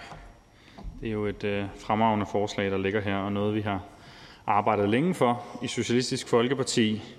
Endelig så får vi et forbud mod sprøjtning med glyfosat på en hel række offentlige og private arealer herunder veje, grus, stier, fortov, indkørsler, parkeringsarealer og terrasser. Det er fuldstændig afgørende for vores miljø og biodiversitet og grundvand, at vi sætter en langt skrappere linje over for brug af sprøjtegifte i det her land. Og vi fortsætter jo tendensen. I den seneste pesticidaftale forbyder vi også brug af glyfosat til tvangsmodning af afgrøder, og det er helt kanon. Noget, der til gengæld ikke er helt kanon, det er, at regeringen fortsat er fodslæbende, når det kommer til et generelt forbud mod brugen af glyfosat. Og i de seneste forhandlinger om pesticider, der forsøgte jeg at få regeringen med på, at vi ikke skal forlænge tilladelsen til brugen i EU, som vi også havde en debat om lige før, men det vil man ikke lægge sig fast på. Man vil ikke sige helt klart, om man vil være med i klub med de grønne eller i de sorte i EU, når det kommer til landbrugets sprøjtemani, og det synes jeg er pinligt. Så jeg håber, regeringen skifter holdning til det. Men det forslag, vi behandler her, det er jo rigtig godt, og vi har selv kæmpet det hjem, så vi stemmer selvfølgelig for. Tak. Tak for det. Der er ingen kommentarer. Vi Nej. går videre. Fru Senior Stampe, Radikale Venstre.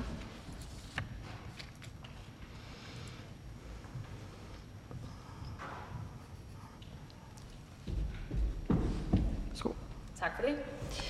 Radikale Venstre bakker også op om forslaget, som jo er en udmyndning af en aftale, som vi har været med til at indgå med regeringen om at udfase brugen af eller delvis forbyde brugen af glyfosat Roundup på visse private og offentlige øh, arealer. Det er et ønske, vi har haft øh, meget længe. Øhm, og jeg ved jo, at der er nogen, der sikkert vil spørge, jamen, hvad så med landbruget? Er det i virkeligheden ikke her, der bliver brugt mest glyfosat? Så giver det overhovedet mening at forbyde det for, på, for private og på offentlige arealer.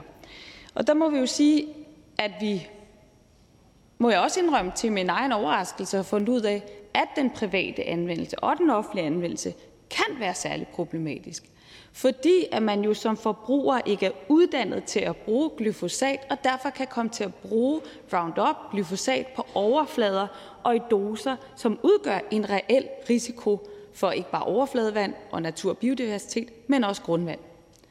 Og det er jo derfor, at vi har belæg for lige præcis at forbyde anvendelsen af glyfosat på de her områder.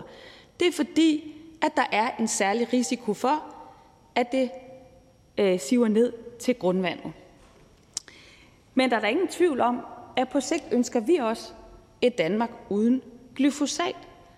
Øhm, og vi foreslog allerede for to år siden, at regeringen gik meget mere offensivt ind i den her dagsorden, for der er jo ingen tvivl om, at hvis glyfosat bliver forbudt, altså den midlertidige forlængelse ikke fører til en ny forlængelse, så står jo ikke mindst vores landbrug over for kæmpe store udfordringer. Og derfor var det vigtigt for os at sende signal til landbruget, men sådan set også til kemikalieindustrien, at de skal finde på bedre, mere miljøvenlige alternativer, og det haster.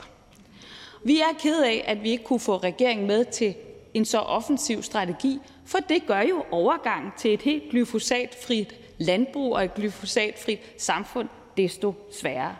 Men vi tror på, at det kommer. Det her er et lille, men også nødvendigt skridt i den retning, og det udgør et problem, selvom at man måske tror, at, øh, at, øh, at det er en mindre ting, fordi den langt største del af anvendelsen af glyfosat Roundup ligger øh, i landbruget.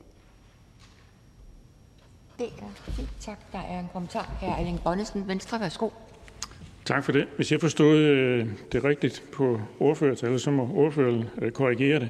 Så var det mængderne, altså de privates anvendelse af mængderne ude på, vi kan så sige, havegangene eller på, på fliserne. Men det står jo øh, på, om man så må sige, dunkene, hvor meget man må, må bruge. Øh, har det radikale ikke, Venstre ikke tillid til, at borgerne de læser, hvad der står på dunken, og så retter sig efter det? Nej, det har vi ikke. I landbruget kræver det jo, at man er uddannet for at bruge de her øh, midler. Det kræves ikke øh, for private.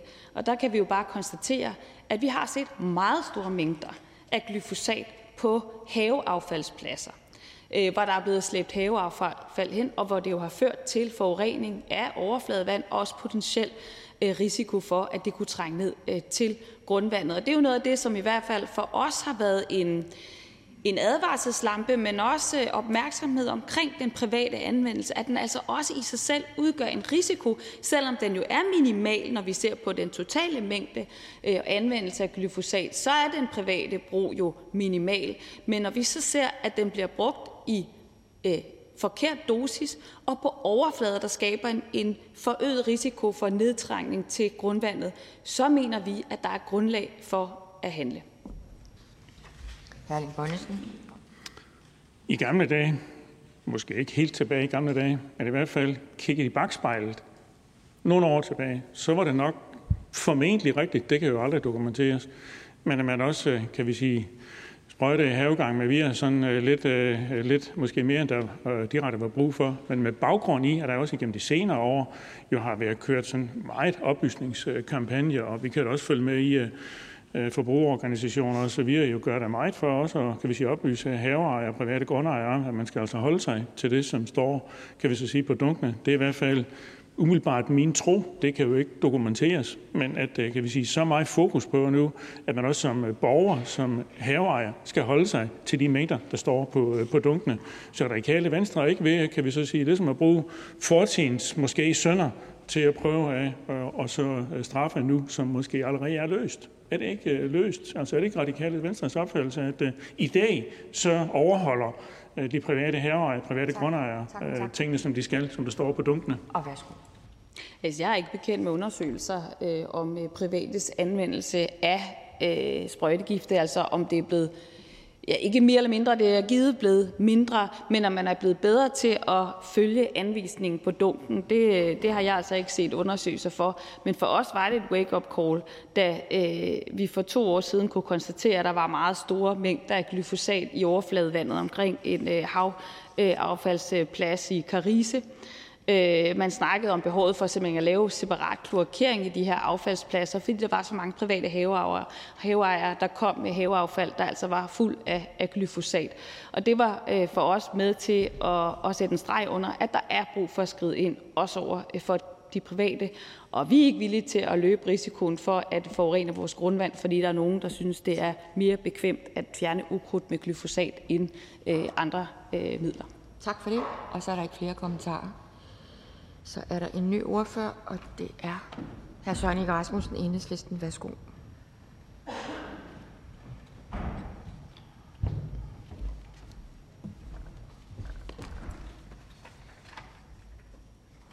Ja, vi, jo vi har diskuteret pesticider mange gange her i Folketingssalen, og vi, vi havde jo blandt andet et, øh, et borgerforslag, som, øh, sådan som jeg husker det, foreslog, at man skulle forbyde salg af, af, af giftstoffer til, til private. Og det var der så ikke flertal for. Jeg tror lidt, det, det lovforslag, vi har her, lidt er en udløber af det, fordi dengang lovede ministeren, at man ville kigge på, øh, hvad man så kunne gøre. Øh, enhedslisten har den klare holdning, at, at vi skal forbyde øh, sprøjtegifte, og vi har flere gange i folketingssalen øh, stillet forslag om at forbyde glyfosat. Det kan jo være en lang rejse, man er på.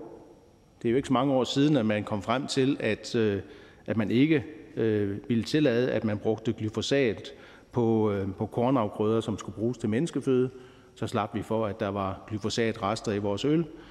Så kom vi så frem til en pesticidhandlingsplan fra i år, hvor man går skridtet videre og forbyder nedvisning øh, før høst af, af kornafgrøder og andre afgrøder, som skal bruges til foder.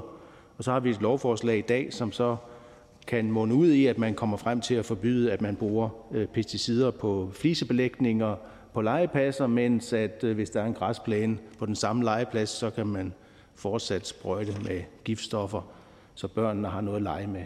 Jeg synes jo, det er lidt grotesk. Hvorfor ikke tage et skridt mere i den rigtige retning? Og hvordan skal det her så håndhæves? Skal vi have et pesticidpoliti, som tager rundt i villahaverne og ser, om villaejerne kun sprøjter på deres øh, flisarealer, og ikke lige tager et par øh, mælkebøtter inde på græsplænen? Altså jeg synes, der er en svaghed i det her, hvor det vil være et meget mere enkelt og godt snit, hvis man kom frem til at forbyde salg af pesticider til private. Hvis man skal bruge pesticider i landbruget, så skal man have sprøjtecertifikat og håndtere de der giftstoffer på den måde, som anvisningen er til. Hvorimod, at hvis det er en privat, der går ned og køber en grøn dunk, jamen så står der noget på etiketten, men der er jo ingen garanti for, at vedkommende øh, håndterer det på ordentlig vis. Vi står i en situation, hvor øh, mere end halvdelen af vores øh, aktive drikkevandsboringer har sprøjtegiftsreste. Øh, det var 63 procent de første 8 måneder i 2021. Så det at passe på vores allesammens vandforsyning er utrolig vigtigt, og derfor synes vi jo, at man skulle tage et længere skridt end, end det, der er i, i lovforslaget i dag, men vi anerkender fuldt ud, at det er et lille skridt i den rigtige retning for at komme frem til og beskytte vores drikkevand og vandmiljø bedre. Det her totale øh, forbud mod at anvende, anvende pesticider på, øh, på sådan nogle byarealer, synes jeg, ville være, være det optimale. Og vi noterer os, at øh, DN har et, øh, et høringssvar, hvor man lidt udfordrer det her lovforslag øh, i forhold til, om ikke man kunne gå videre. Og det er jo det, vi gerne vil have øh, belyst i en øh, udvalgsbehandling, om ikke at man kunne tage flere skridt. Øh, så det ikke kun er sådan nogle befæstede arealer, som man indfører, øh, kommer til at indføre noget forbud mod nogle øh, pesticider. Øh, vi har noteret os, at vi har i finansloven, i den seneste finanslov, fået en, en drikkevandsfond, og, og, og det er jo sådan set øh, også noget, som, som kan blive et væsentligt skridt for at komme frem til at beskytte vores drikkevand.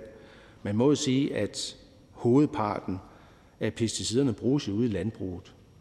Øh, og det er jo det er jo sådan set fint, at vi, at vi håndterer noget, der mest er inde i byerne. Og der findes jo også drikkevandsboringer, som ligger bynært eller midt i byer.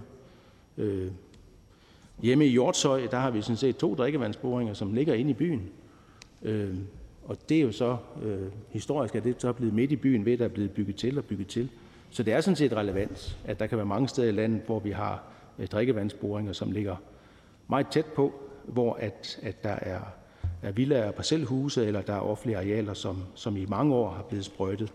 Og det er sådan set væsentligt, at, at vi begrænser øh, sprøjtning på de arealer, hvor der slet ikke er noget muldlag, og hvor der er en risiko for, at der kan ske en hurtigere øh, nedsivning af, af giftstoffer. Så for, lovforslaget er skridt i den rigtige retning. Vi vil gerne afprøve i udvalgsbehandling, om ikke man kunne tage et par skridt mere og kigge nøje på, på DN's øh, øh, høringssvar. Det synes jeg, at, øh, at lovforslaget øh, fortjener.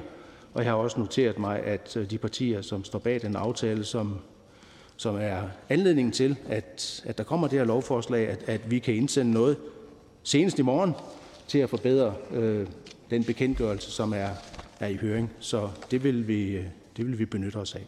Tak. Tak for det. Der er ingen kommentarer, så vi går videre i rækken.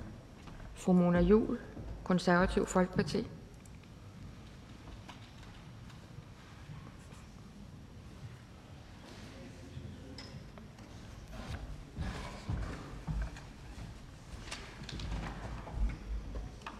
Tak for ordet. Naturen og grundvandet lider under fortidens synder. Vi har taget rent drikkevand for givet, og vi har sløset med brug af giftige sprøjtemidler. Mens vi forsøger at rydde op, så skal vi selvfølgelig samtidig sikre, at vi ikke fortsætter sløseriet og svineriet. Det er der politisk heldigvis taget action på med blandt andet sikring af boringsnære beskyttelsesområder. Om end kommunerne her gevaldigt mangler at komme op i gear, det fokus er så vigtigt. Nu vil regeringen og den støttepartier så forbyde ikke, øh, ikke let nedbrydelige aktive stoffer til ukrudtsbekæmpelse før 1. januar 2024. Ministeren foreslår simpelthen at bemyndige sig selv til at kunne fastsætte regler om begrænsning i eller forbud mod anvendelse af plantebeskyttelsesmidler på befæstede eller stærkt permeable arealer. Ikke nok hermed. For den foreslåede bemyndigelse rummer også mulighed for, at miljøministeren på et senere tidspunkt vil kunne beslutte, at anvendelse af andre plantebeskyttelsesmidler end midler med ikke let nedbrydelige aktive stoffer skal begrænses eller forbydes. Og dalme med jo, det er også hensigten, at plantebeskyttelsesmidler indeholder glyfosat, altså det, som de fleste kender som Roundup, vil være omfattet af det påtænkte forbud mod anvendelse. For mange lyder det sikkert helt pingpong. Sæt i gang. Men stop lige en gang. For Miljøministeriet vurderer samtidig, at lovforslaget ikke i sig selv vil bidrage til hverken miljø- eller naturmæssige konsekvenser. Hov, der vil altså ikke være nogen effekt af det forbud. Det vil da også for glyfosatholdige produkters vedkommende være mærkeligt, eftersom Miljøstyrelsen jo selv har risikovurderet og fundet produktet sikkert. Og sådan er det heldigvis med pesticider. De godkendes kun efter grundige undersøgelser af deres påvirkning af grundvand osv. Rigtig mange myndigheder har således undersøgt glyfosat, såvel herhjemme som EPA, altså den amerikanske miljøstyrelse, ECHA, det europæiske kemikalieagentur, FAO og FN's landbrugsorganisation og WHO's pesticidgruppe. Glyfosat er et af de allermest undersøgte sprøjtemidler, der overhovedet findes. Så vidt jeg ved, er der lavet over 2.000 videnskabelige studier, og der er meget bekendt ikke dokumentation for, at glyfosat for eksempel udgør en risiko for vores grundvand. Så kan man jo anlægge det synspunkt better safe than sorry, men det synes jeg faktisk ikke rigtig holder. For konsekvensen ved et forbud er jo, at man anvender andre midler, som for eksempel eddikesyre, som der er nævnt i høringssvarene, som ifølge flere høringssvar er belastende for sundhed og miljø. Og så giver det her forslag der slet ikke nogen mening. Konservative ønsker at beskytte natur og grundvand, ikke at lave symbolpolitik. Det her forslag har karakter af det sidste, og det vil vi ikke stemmer til. I øvrigt mener jeg ikke, at det på nogen måde holder, at erhvervslivet blot belastes med godt 3 millioner kroner årligt, som følger det her forslag. Heller ikke her mener jeg, at sagligheden er i orden, og det synes jeg ikke er fair. Tak. Og der er en kommentar. Hr. Søren Rasmussen. Ja, ja, men det er jo rigtigt nok, at der står, at Miljøministeriet vurderer, at lovforslaget ikke i sig selv vil bidrage til miljø- og naturmæssige konsekvenser. Men der står en længere tekst, så de bekendtgørelser, der kommer efter vi har vedtaget loven, har jo en positiv miljøeffekt. Og det er jo derfor, at, øh, og det står der jo sådan set også, og det er jo derfor, at man bør, hvis man vil værne om miljøet og vores grundvand og vandmiljøet og det hele, så bør man jo stemme for det her lovforslag, også selvom man ikke er, er med i aftalekredsen. Og hvis der findes øh, borgerlige partier, der er grønne, så har man jo virkelig chancen her for at, at være med, selvom man ikke er med i den aftale, der er, er baggrunden for det. Kan ordføreren ikke se det? Nej, det kan øh, den, øh, øh, den konservative ordfører på ingen som helst måde øh, se. Og jeg synes faktisk, det er rigtig uforskammet, det der med at definere, hvad der er grønt og hvad der ikke er grønt. Det er alt, alt for nemt at sige, at hvis man ikke er med i den her aftale, så er man ikke grøn. Der er meget nødt til at sige, der lytter vi altså en lille bitte smule til Miljøstyrelsen. Vi lytter også til de eksperter, som jeg har listet op. Og der er ikke noget, der peger på, at den her aftale skulle gøre det godt for grundvandet eller gøre det grønnere. Så derfor må det jo være have en karakter af symbolpolitik, som jeg synes, at enhedslisten plejer at skulle holde sig for god til. Man har jo været muligheden for at være lidt mere grøn ved at stemme for det her lovforslag, som går et lille skridt i den rigtige retning. Og man kunne jo håbe, at udvalgsbehandlingen så gør, at man går to skridt i den rigtige retning. Så det er sådan set ikke for at, at, at sige, at der slet ikke findes nogen borgerlige partier, der har antydninger af grønt i sig.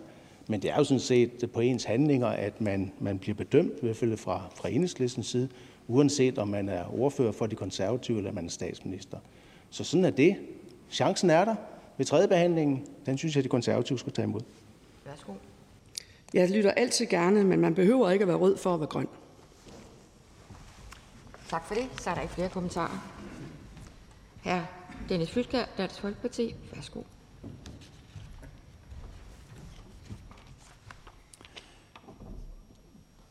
I Dansk Folkeparti ønsker vi, at vi passer godt på vores grundvand. Det er, det er vigtigt for vores samfund og for, for danskerne. Og her kommer der så et øh, forslag, som har til formål at sikre en hjemmel til indførelse af et forbud mod sprøjtning af visse midler på en række offentlige og private arealer. Det kan være veje, grusveje, stier, fortov, indkørsler osv., som jo også har fremgået af, af debatten. Og det er sådan set godt for vores øh, grundvand og for vores biodiversitet. Med lovforslaget der tilvejebringes en hjemmel til miljøministeren til at beskytte vandmiljøet herunder grundvand ved at regulere anvendelsen af visse plantebeskyttelsesmidler. Bemyndigelsen omfatter også hjemmel til at fastsætte regler om, at tidligere udstedte godkendelser ikke længere gælder, og regler om afviklingsperioder. Det er jo så hensigten, at hvis et plantebeskyttelsesmiddels aktivstoffer eller aktivstoffers nedbrydningsprodukter ikke er let nedbrydelige, ja, så kan man så øh, forbyde dem. Det er jo egentlig ret fornuftigt. Det skal medvirke til at øh, reducere risikoen for, at der sker udvaskning af rester af plantebeskyttelsesmidler, men med ikke let nedbrydelige aktivstoffer til vandmiljøet, herunder nedsyn til grundvandet. Som nævnt så er det jo et øh, lovforslag, som udkommer af en politisk aftale, som Dansk Folkeparti ikke er en del af, men jeg skulle sige for vores ordfører på området, at den her del kan vi altså godt stemme for. Der er dog kommet en del øh, indvendelser, kan forstås på debatten her, så vi kan godt forberede os retten til, at det kan være en udvalgsbehandling, der skal ske forbedringer eller andet, men det må vi jo se til under det. Men øh, nu er jeg sendt i byen af vores øh, ordfører, så, så jeg skulle sige for ham i hvert fald, at øh, vi støtter det her indtil videre. Tak for det. Og der er ikke nogen kommentarer, så vi går videre. Fru Mette Thielsen, Nye Borgerlige, værsgo. Tak. Staten, Amtsrådsforeningen i Danmark, Kommunernes Landsforening samt Københavns og Frederiksberg Kommuner indgik en aftale om frivillig udfasning af brugen af plantebeskyttelsesmidler på offentlige arealer. Den frivillige ordning har været virksom siden 1998. Den frivillige aftale er senest ændret i 2007 med aftale om fortsat afvikling af brugen af plantebeskyttelsesmidler på offentlige arealer. Målet med aftalen er, at der arbejdes på at afvikle brugen af plantebeskyttelsesmidler på offentlige arealer for derved at begrænse risikoen for grundvandsforurening og beskytte natur og menneskers sundhed. Det er Miljøministeriets vurdering, at den frivillige aftale over årene har medvirket til at reducere plantebeskyttelsesmiddelforbruget på offentlige arealer betragteligt. Flere kommuner har frivilligt afviklet brugen af plantebeskyttelsesmidler. Så en frivillig ordning, som kommunerne selv implementerer, hvis kommunerne har ønsket og behovet, derfor er jo fint. Det underbygger jo fortællingen om det kommunale selvstyre. Nu vil Miljøministeren så sammen med resten af Rød Blok have hjemmel i kemikalieloven til, at Miljøministeren kan fastsætte regler om begrænsning i eller forbud mod anvendelse af plantebeskyttelsesmidler. Til lige vil Miljøministeren have hjemmel i kemikalieloven til, at Miljøministeren kan fastsætte regler om, at tidligere udstedte godkendelser ikke længere gælder, og afviklingsperioder herunder regler om salg, anvendelse og besiddelse af plantebeskyttelsesmidler på bestemte arealer, og det strider imod al logik. Miljøministeriet siger jo selv, at den frivillige ordning fra 98 og fra 2007 fungerer efter hensigten. De kommuner, der ønsker det og har behov for det, kan selv begrænse brugen af plantebeskyttelsesmidlerne. Og det gør de jo, kan vi konstatere. I høringssvarene kan vi jo også se, at en række høringsparter stiller sig undrende over for det her lovforslag. Det kan jeg sådan set godt forstå. Landbrug og Fødevare finder det uhensigtsmæssigt, at der indføres et sekundært godkendelsessystem, hvor tidligere godkendelser annulleres. Så frem der identificeres en risiko for vandmiljø eller andre forhold, bør denne håndteres i godkendelsen af midlerne og derved bare påføres etiketten. Dansk Planteværn finder det kontroversielt, at regeringen foreslår at lave et forbud mod anvendelse af produkter, som Miljøstyrelsen har risikovurderet og fundet sikre. Den undren er især rettet mod miljøministeren, øh, mod at miljøministeren har identificeret et behov for at forbyde for eksempel glyfosat på befæstede og stærkt permeable arealer. Landbrug og Fødevare, og det er vi heller ikke i Nye Borgerlige, bekendt med dokumentationen for, at glyfosat udgør en risiko for grundvandet. Heller ikke i bynære områder i øvrigt. Tværtimod er der jo en redegørelse fra Naturstyrelsen fra 2013, afstrømning fra tagflader og befæstede arealer, hvor glyfosat ikke vurderes til at udgøre nogen forureningsrisiko for grundvandet. Fra Nye Borgerlige side der er vi altid optaget af, om der er grund til at være bekymret, før vi rent faktisk bliver bekymrede. Sådan er det tydeligvis ikke for hverken Miljøministeren eller Rød Blok. For Fakta, Videnskab og den danske Miljøstyrelse fastslår, at der ikke er nogen miljø- eller naturmæssig risiko forbundet med brugen af godkendte glyfosatmidler, hvis de bruges efter forskrifterne. Og konklusionen bygger på solide data opsamlet igennem mange år. For glyfosat er velundersøgt. Og langt, langt størstedelen af faglitteraturen og sundhedsmyndigheder verden over vurderer, at Roundup og glyfosat ikke udgør en sundhedsrisiko. Alligevel vil de røde fuldstændig forbyde brugen af glyfosat på offentlige og private arealer. Et forbud, uden at vi opnår noget andet end at nogle politikere får en god mavefornemmelse af at have gjort noget godt. Men politik skal bygge på fakta og fornuft. Derfor skal det også fremadrettet være muligt at anvende glyfosatmidler på offentlige arealer, hvis kommunerne ønsker det, og på private arealer. Et forbud det vil simpelthen være i strid med videnskabelig fakta og viden, og i øvrigt sund fornuft. Tak for ordet. Tak for det, og så er der ikke nogen kommentarer. Så, mm, bare komme med. Jeg tror ikke, der er flere, der skal have ordet. Nej, det er der ikke. Så er det Miljøministeren. Værsgo.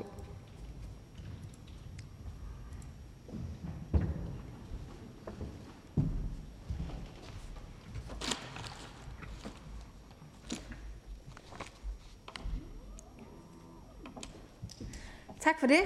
Og øh, jeg må sige, at jeg har virkelig glædet mig til i dag. Og det er jo netop fordi det, vi står med her, det er et øh, grønt fremskridt, som ovenikøbet er bygget på både fakta og sund fornuft, øh, og dermed jo øh, på alle mulige måder er rigtig godt at få lagt frem her i salen. Vi baner nemlig vejen for et godt bidrag til grøn omstilling, men allervigtigst en ekstra beskyttelse af vores vandmiljø og vores grundvand. Så det er en god dag. Og øh, som det allerede er blevet sagt her i debatten, så er lovforslaget en opfølgning på den politiske aftale, som regeringen lavede i september sidste år med SF, Radikale Venstre og Enhedslisten.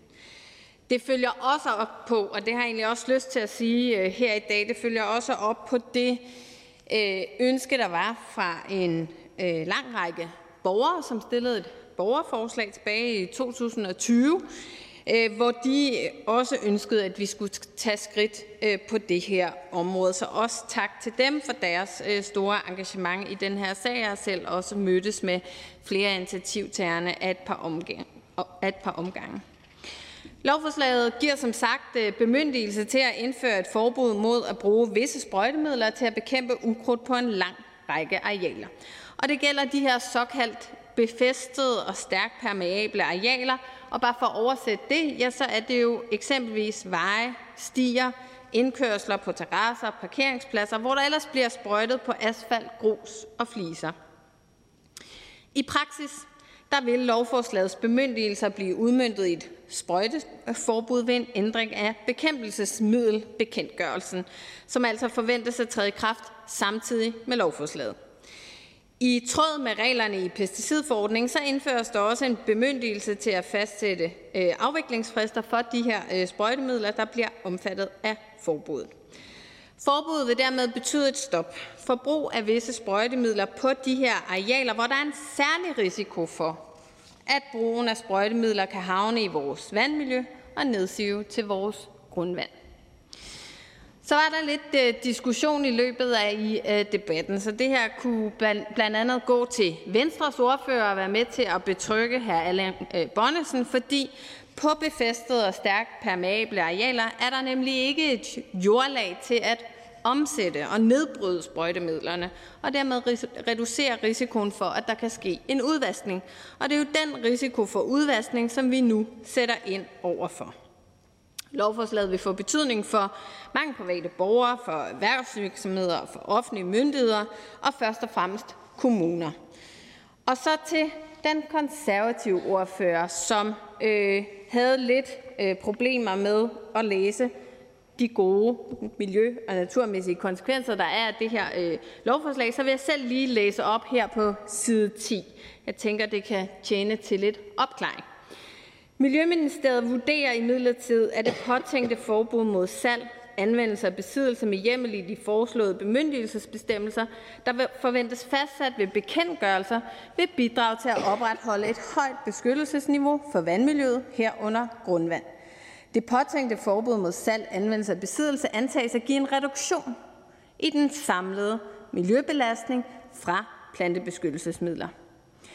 Det påtænkte forbud mod salg, anvendelse og besiddelse forventes at have en positiv miljøeffekt i forhold til minimering af risiko ved afløb af plantebeskyttelsesmidler til vandmiljøet herunder grundvand. Citat Og det tænker jeg sådan set er meget godt i forhold til det, som øh, den konservative ordfører var inde øh, på. Så skulle der fremover komme en enkelt mælkebøtte eller to mere op i gadebilledet, så går det altså nok, som jeg ser det. Vi skal selvfølgelig ikke lade vores veje gro til og få ødelagt infrastrukturen, men i de senere år så har der været en god øh, tilgang og udvikling i retning af at tolerere mere grønt og mere vildt derude i øh, vores kommuner, og måske også lige frem at sætte pris på det. Og med sprøjteforbud her, ja, så sætter vi altså turbo på den øh, udvikling. Så jeg vil gerne kvittere for alle de mange kommuner, der er godt i gang, som også lader rabatter og rundkørsler blive øh, vildere. Ros til alle dem og til alle erhvervsvirksomheder og private, der frivilligt er stoppet med at bruge de her sprøjtemidler. Men altså, det vi nu gør, det er jo at sikre, at alle de, der ikke frivilligt er slået ind på den grønnere kurs, de nu kommer til det, når sprøjteforbuddet bliver indført. Med sprøjteforbud vil det fortsat være muligt at bruge let nedbrydelige sprøjtemidler til at bekæmpe ukrudt på befæstede og stærkt permeable arealer, f.eks. pelargonsyre og eddikesyre. Vi forbyder nemlig øh, brugen af midler, der er ikke let nedbrydelige, og som derfor kan risikere at havne i vandmiljøet, hvis de bliver brugt på befæstede og stærkt permeable arealer. Derudover så findes der jo mange andre metoder til bekæmpelse af ukrudt. Jeg tror, alle os, der har øh, indkørsler eller fliser, vi ved, at der også kan øh, bruges andre øh, gode metoder, og også knofedt. Det tænker jeg sådan set, at vi alle er bekendt med. Som det fremgår af lovforslaget, så påtænker vi at indføre få undtagelser til forbuddet. Det gælder øh, helt nødvendige undtagelser i forhold til sikkerhed. Det kunne blandt andet være ukrudtsbekæmpelse langs med jernbaner på flyvepladser og undtagelser til sikring af kulturarv og til bekæmpelse af invasive arter. Der er også spurgt lidt til rækkevidden af forslaget, og der vil jeg bare gerne gentage det, som den socialdemokratiske ordfører også så fint forklarede, at med de rammer, der er i EU-reglerne, så er vi gået så langt, som det er muligt, med den modifikation, at vi kommer til at have de nævnte undtagelser i forbuddet. Og som jeg også lige havde lejlighed til at nævne for Enhedslistens øh, ordfører, så nævner vi også i lovforslaget forbud mod brugen af sprøjtemidler på øh, rekreative øh, græsarealer, som jo også var noget af det, der blev spurgt til, hvordan er det øh, nu med det, og det er jo muligheden for at beskytte særlige sårbare grupper her, og det lægger vi altså også op til øh, med den hjemmel, der er i forvejen, at få ind i bekendtgørelsen på samme tid som forbuddet her. Det tænker jeg også, vi kan hjælpe med at opklare. Nogle har så også spurgt til, jamen, hvordan kan vi sikre, at, øh, at det ikke vil medføre øh, ulovligt køb af sprøjtemidler over grænsen. Det tror jeg er en del af høringsmaterialet. Og øh, der må jeg altså også bare sige, at vi indretter jo reglerne på den måde, som vi synes er de rigtige, og jeg mener, at det her er et meget godt skridt i den rigtige retning. Samtidig giver vi jo også tid til omstilling. Så kort fortalt, forslaget øh, vil være at spænde sikkerhedsnettet ud i forhold til vores grundvand. Vi skal ikke bruge flere sprøjtemidler, end der er højst nødvendigt, og jeg er rigtig glad for, at også Dansk Folkepartis ordfører som udgangspunkt øh, bakker op om det her øh, fornuftige forslag, øh, og jeg glæder mig til den videre behandling. Tak for ordet. Tak for det. Og så er der et par kommentarer. Det er først fru Mona Juhl, Konservativ Folkeparti. Tak for det, og tak til ministeren. Jeg kunne egentlig godt tænke mig, når nu ministeren alligevel har lovforslaget frem og læser højt, og ministeren vil bekræfte, at der i lovforslaget står, at Miljøministeriet vurderer samtidig, at lovforslaget ikke så selv vil bidrage til hverken miljø- og naturmæssige konsekvenser, og vil bekræfte, at Miljøstyrelsen jo selv har risikovurderet og fundet produktet sikkert, altså glyfosatdelen. Grunden til, at jeg læste op fra lovforslaget, det var sådan set for at slå helt fast, hvad er det egentlig præcist, der står. Og det, der jo er forskellen, og grunden til, at der var den her forvirring, tænker jeg, også i forhold til konservativs ordfører, det er jo at sige, at lovforslaget i sig selv giver jo ikke det forbud, for det skal ske med bekendtgørelsesændring. Og det er jo så det forbud, der kommer der, og det er jo også det, jeg øh, var inde på. Så bliver der spurgt ind til sikkerhedsvurderingen i forhold til glyfosat, og det her ændrer jo ikke på den generelle godkendelsesordning.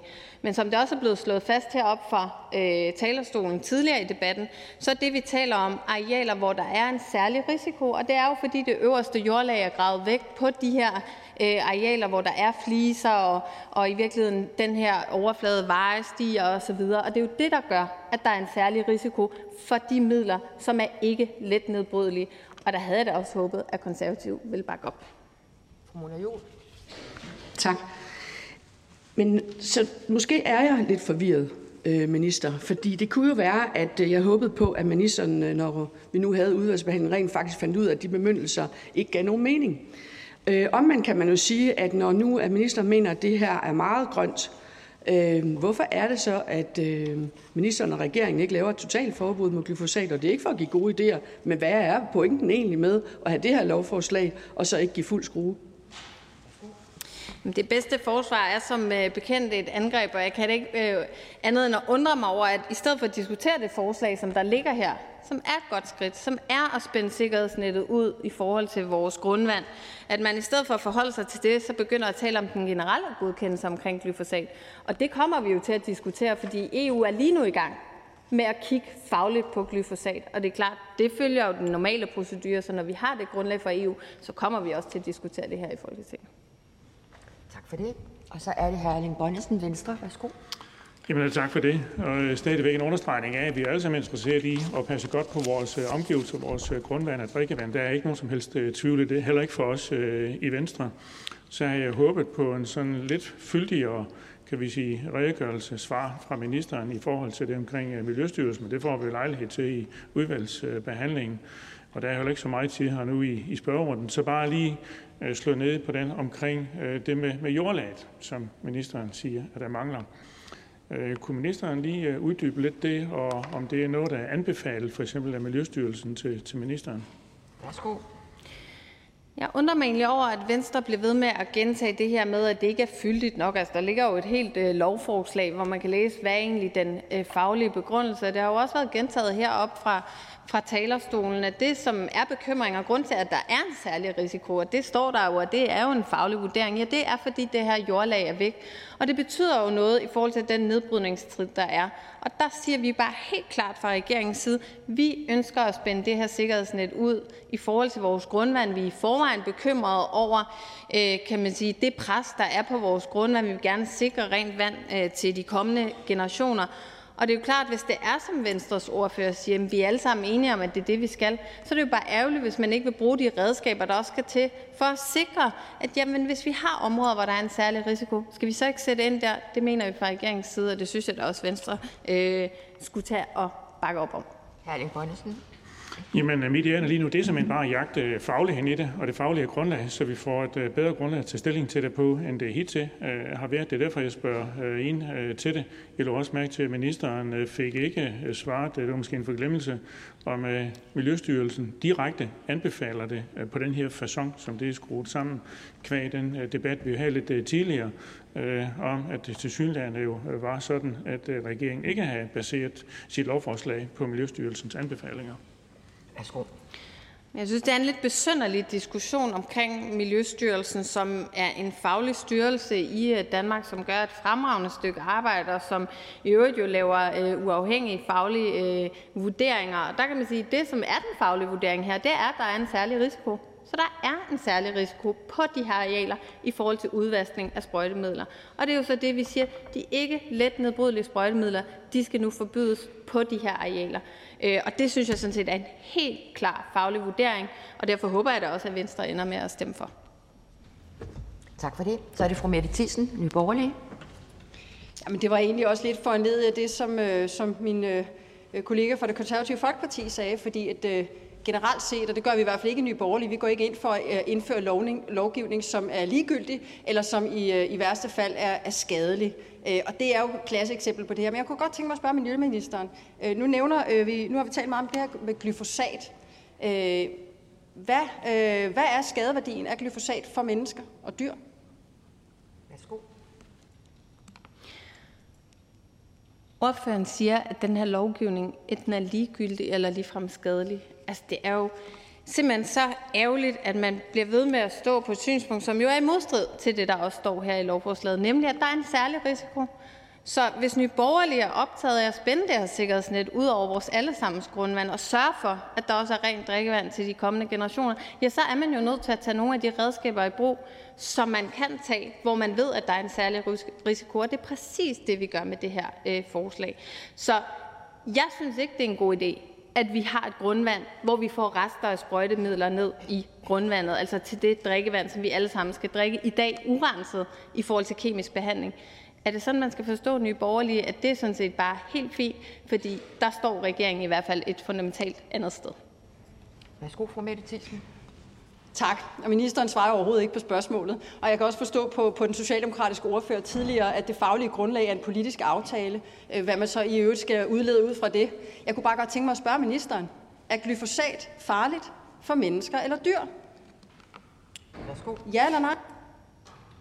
Men det er jo fordi, Nye Borgerlige insisterer på at diskutere noget andet end det, vi diskuterer her i dag. Vi diskuterer, om vi vil beskytte vores grundvand i Danmark.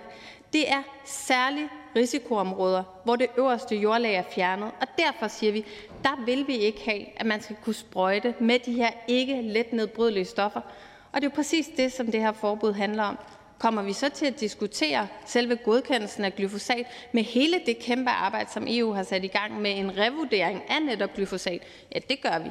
Men i forhold til det her, så handler det altså om beskyttelse af vores allesammens grundvand. Tak for det. Og så er der ikke flere kommentarer.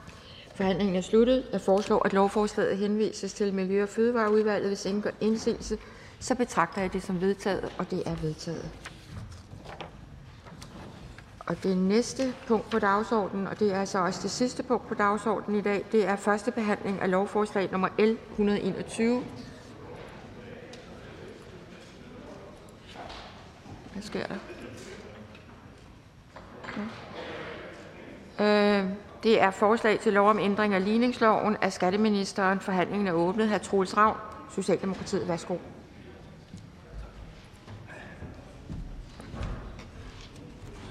Tak for ordet. Det øh, lovforslag, vi nu skal behandle, handler grundlæggende om fortsat at sikre en ansvarlig økonomisk politik i Danmark, og det udmyndter også samtidig dele af finansloven for 2022. Dansk økonomi står enormt stærkt, og regeringen fører en ansvarlig økonomisk politik. Vi befinder os i en tid præget af et stærkt økonomisk opsving, gode konjunkturer, en dansk økonomi i topform, og derfor er det nødvendigt at stramme finanspolitikken. Det er nemlig afgørende for at sikre en stabilisering af økonomien. Med finanslovsaftalen for 2022 blev vi derfor enige om at afskaffe det, de fleste danskere kender som håndværkerfradraget. Håndværkerfradraget til gode ser nemlig håndværkerbrancher, hvor der er meget stor efterspørgsel. Derimod bevarer vi fortsat servicedelen af boligjobordningen. Og det mener vi er klogt, fordi servicedelen har større positive virkninger på blandt andet arbejdsudbuddet. Der er mange jobs i den her servicedel. Og derfor foreslås det altså med det her lovforslag at afskaffe fradragsretten for håndværkerydelser til privat bolig med virkning fra den 1. april 2022. I Socialdemokratiet er vi positive over, at et bredt flertal af Folketingets partier med finanslovsaftalen for 2022 blev enige om at føre en retfærdig og klog økonomisk politik. Retfærdig, fordi den prioriterer kernevelfærden, og klog, fordi vi letter foden fra speederen på et tidspunkt, hvor der er behov for det.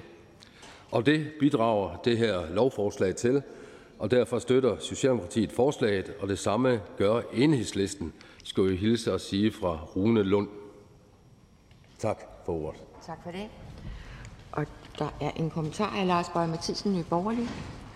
Jeg kan godt tænke mig at spørge, om det Socialdemokratiet virkelig synes, at lige nu er den rigtige, rigtige tid. Vi har stigende elpriser, øh, inflation. Er det her virkelig det rette tid at give danskerne en øh, skattestigning? For jeg går ud fra, at man erkender, at det er en skattestigning, man, man giver ved at sænke eller ved at fjerne den her fradragsmulighed. Værsgo. Altså, aftalen om finansloven for 2022 bidrager til en stramning af finanspolitikken i, i 2022, og blandt andet afskaffer vi altså håndværkerfradraget i boligjobordningen. Og det er, fordi lige nu står dansk økonomi særdeles stærkt og har altså og er præget af, af højkonjunktur, og det er for at lægge en dæmper øh, på dansk økonomi. Øh, det er ansvarlig økonomisk politik, og når så øh, ordføreren øh, nævner øh, omkring øh, øh klimaforbedringer osv., så, så øh, har vi jo fortsat i regi af Klima-, Energi- og Forsyningsministeriet mulighed for tilskud til, at man som boligejer kan få øh, en række tilskud til boligforbedringer, der sparer energi. Lars Boje Mathiesen. Ja, jeg, jeg, jeg tror, ordføreren læser op af det forkerte svar, det, som en, en eller anden politisk medarbejder har givet. Jeg har ikke nævnt et ord omkring klima. det, er sådan lidt, det, det er nok det en eller anden, man har regnet med, der kommer et svar på. Jeg har ikke nævnt et ord omkring klima, så det skal man ikke svare til mig. Men jeg kan konstatere, at Socialdemokratiet mener godt, at i landet med verdens højeste skattetryk, så er det her det rigtige tidspunkt, at danskerne godt kan betale mere i skat. Selvom de ser elpriserne stige, selvom de ser inflationen og har svært ved at få tingene til at hænge sammen, så skruer vi lidt mere på skatten. Det synes jeg, det er trist.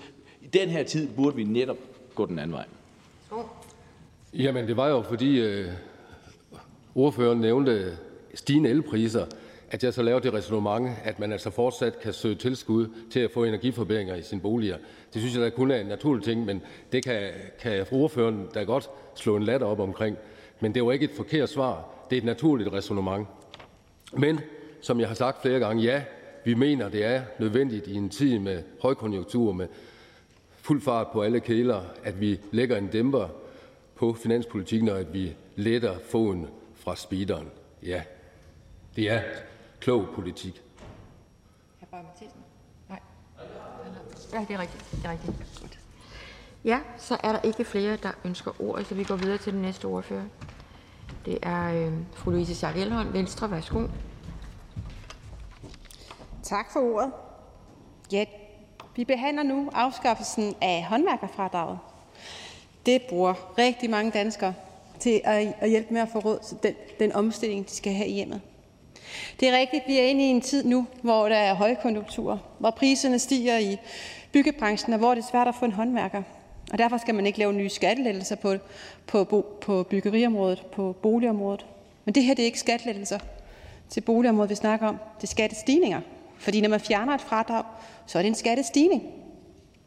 Og hvad er det, håndværkerfradraget går til i dag? Det er til energiforbedringer. Det er til omstilling fra naturgas til varmepumpe. Det er til klimatiltag. Og det er det, danskerne ikke mere skal have fradrag i forbindelse med, at de gør i deres hjem. Og hvad er det så for en tid, vi er i? Ja, udover at der er stigende byggepriser, så er der, som den socialdemokratiske ordfører også kort selv var inde på, stigende energipriser. Der er rigtig mange danskere, der ser en fordobling af deres energiregninger i øjeblikket. Energipriserne og elpriserne er på himmelflugt. Øh, var det måske ikke lige nu, man havde brug for at kunne omstille sin, sit hjem? Få isoleret, så man ikke har så høje energiudgifter? Vi ved jo, at regeringen har kun ønsket at hjælpe nogle ganske få af dem, der er omfattet af de stigende energipriser. Man har ikke vil hjælpe alle danskerne. Og her der sikrer man sig så også, at de heller ikke kan få muligheden for at omstille sig. Det bliver sværere at omstille sig til at være grønne. Det bliver sværere at omstille sig til at hjælpe Danmark med at leve op til 70 procents målsætningen. Hvorfor? Ja, fordi skatter er vigtigere end klima og energi. Man er rød, før man er grøn. Det viser det her jo med al tydelighed. Pengene er jo brugt i finansloven. Det er jo klattet væk på alt muligt andet. Det synes vi er dybt problematisk. Så i Venstre er vi dybt bekymrede over det her. Det er jo bare endnu en skattestigning for danskerne i rækken af skattestigninger, der gør det dyrere at være dansker. Det er øh, en af de måder, som vi har historisk set kunne bruge til at få noget af arbejdet gående væk fra sort til hvidt arbejde. Det er også en kamp, vi kommer til at mindske fremadrettet med det her. Så det er rigtig sørgeligt, at vi nu ender i en, en situation, hvor at regeringen og den støttepartier vil gøre det sværere for danskerne at energisikre sig, og vi give skattestigninger til danskerne. Venstre kan ikke støtte lovforslaget. Tak for det. Der er ingen kommentar, så vi kan gå videre. Hr. Carl Valentin, SF.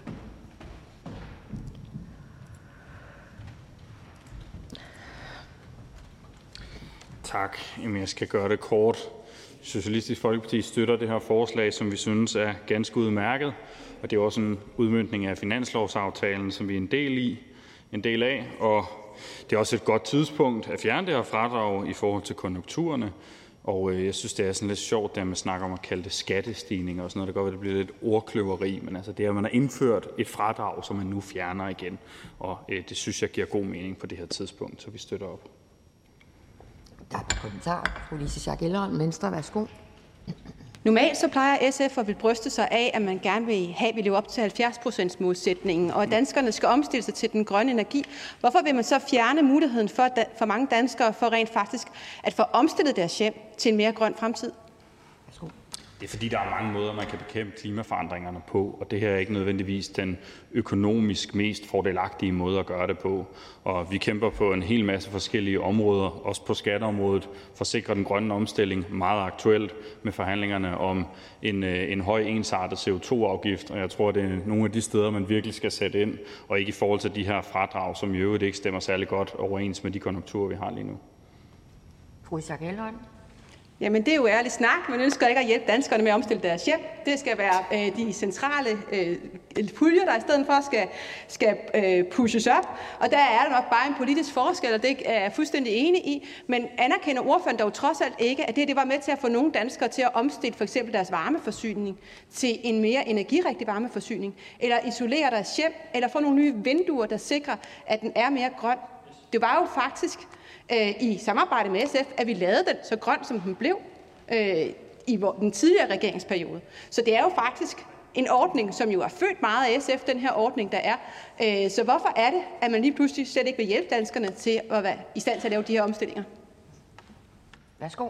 Jo, men jeg kan da sagtens bekræfte, at den har hjulpet en masse danskere med at, med at omstille og, og øh, bruge den til at lave nogle investeringer, som er fordelagtige for klimaet. Fordi ja, det er også noget, som, som vi har fokuseret på i SF, netop at man skulle gøre boligjobordningen øh, grøn. Men jeg synes, tiden er løbet fra ordningen nu. Det er ikke der, hvor pengene er brugt bedst, og det er jo relativt dyrt at have det her øh, høje fradrag, som vi har. Det passer ikke særlig godt med den aktuelle situation, som, som Danmark er i. Så jeg mener det bestemt, at den grønne omstilling er vigtig. Det er jo helt åbenlyst. Jeg mener bare ikke, at det her er det væsentligste redskab, og det giver god mening at, at fjerne det her fradrag nu og bruge det som finansiering. Tak. Så er det hr. Dennis Flytkær, Dansk Folkeparti. SF ordfører siger, at det, er, det var et godt tidspunkt. Og det er jo lidt, øh, som Venstres ordfører siger, lidt mærkeligt, når vi er midt i en grøn omstilling. Og her var der faktisk et redskab til at investere i for energiudværet sin bolig. Men jeg vil faktisk også gribe fat i noget andet, fordi element, der tit bliver glemt, det er, at der faktisk var tilskud til hurtig bredbånd. Så du hører, at tidspunkt også løbet fra, at vi skal have hurtig bredbånd. Altså, vi er lige igennem en coronapandemi, hvor det har været helt afgørende, at folk kunne arbejde hjemmefra, modtage hjemmeundervisning og, og en masse andre gode ting, som gjorde, at vi kunne have, altså gavn af hurtig bredbånd. Det forsvinder jo også med det her. Så udover bare energirenoveringer, så er det også hurtigt bredbånd, man giver et mindre incitament til at få. Er det det rigtige tidspunkt til det? Tak, og værsgo. Jeg tror ikke, det kommer til at have nogle store konsekvenser for danskernes øh, hurtige bredbånd, så det er jeg nu egentlig ikke så nervøs for. Værsgo, hr. Flytkær. Så hvis man får et tilskud til at installere hurtigt bredbånd, det har ikke nogen effekt. Man kan få en ret stor tilskud. Det er så 370 millioner kroner, danskerne stiger i skat. Det har ikke nogen effekt på, på folks klimarenovering. Altså, jeg synes jo, det er lidt ærgerligt. Altså, hvis man skal nå en 70% målsætning, så er man jo nødt til at, at investere og satse bredt. Og folks varmeforbrug stiger fuldstændig vildt de her år. Så er det vel oplagt, at man også kan, kan opretholde sådan en ordning, så man faktisk kan få, få nedbragt sine udgifter. Det er jo sjovt, altså, fordi jeg står ofte på den her talerstol i debatter, som handler om grøn omstilling, og det er meget sjældent, at højrefløjen ligesom bruger sin energi på at bombardere mig med spørgsmål om, at jeg skal være grønnere. Men lige præcis når det kommer til det her spørgsmål, hvor det handler om skatteniveauet, så er borgerlig blok pludselig øh, på færre og stiller en masse spørgsmål.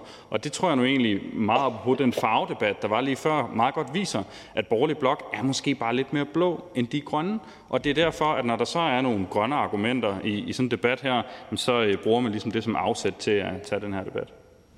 Tak. Så er det hr. Lars Boje Mathiesen, Nye Borgerlige. Ja, jeg skal ikke gå ind i en farvepalette-debat her. Øh, jeg er lidt mere bekymret om ganske almindelige børnefamilier derude. Øh, rigtig mange kommuner har vedtaget beslutning om at kloakseparere. Det kan være en klog øh, beslutning for, for, for vandet og for vores afledning. Men det er også nogle massive store regninger. Øh, 50-60.000 kroner, som bliver lagt ud på husejere, og som skal betales i inden ganske, ganske kort tid.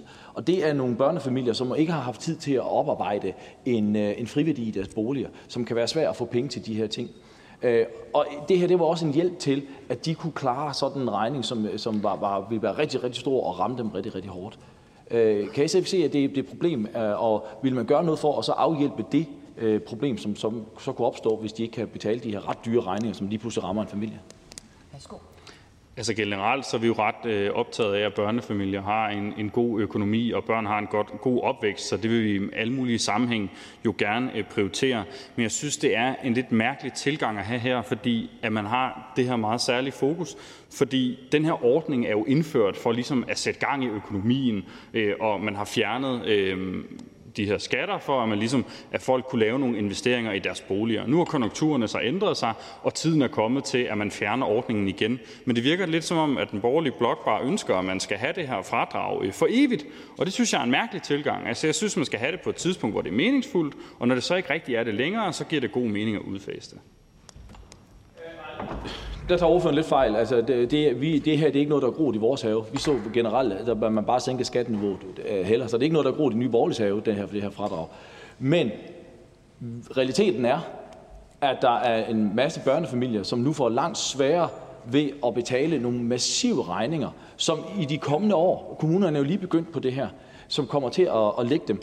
Og så spørger jeg bare helt konkret: Hvad har SF af posen af tiltag, som skal hjælpe de her børnefamilier, som måske ikke har 50.000 til at betale for det krav, som nu kommer omkring kloakseparering? Og jeg spørger bare helt konkret: Har man noget i posen til at hjælpe dem? SF siger, at man gerne vil hjælpe børnefamilier. Så spørger jeg bare: Hvordan vil man så hjælpe dem, når man nu har fjernet det her fradrag, som rent faktisk hjælper dem til at kunne betale den regning?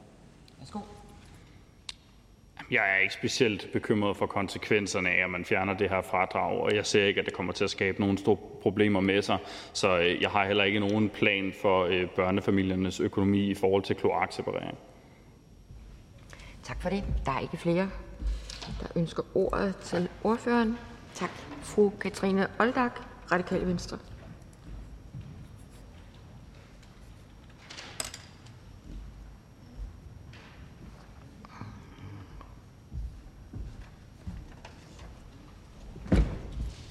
Tak, formand.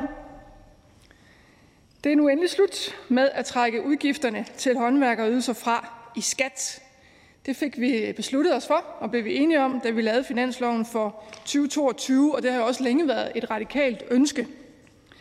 Som led i en ansvarlig økonomisk politik, så er man nødt til at tage bestik af, at der er, en utro, at der er utrolig meget gang i byggeriet, og som er, de, som er decideret overophedet.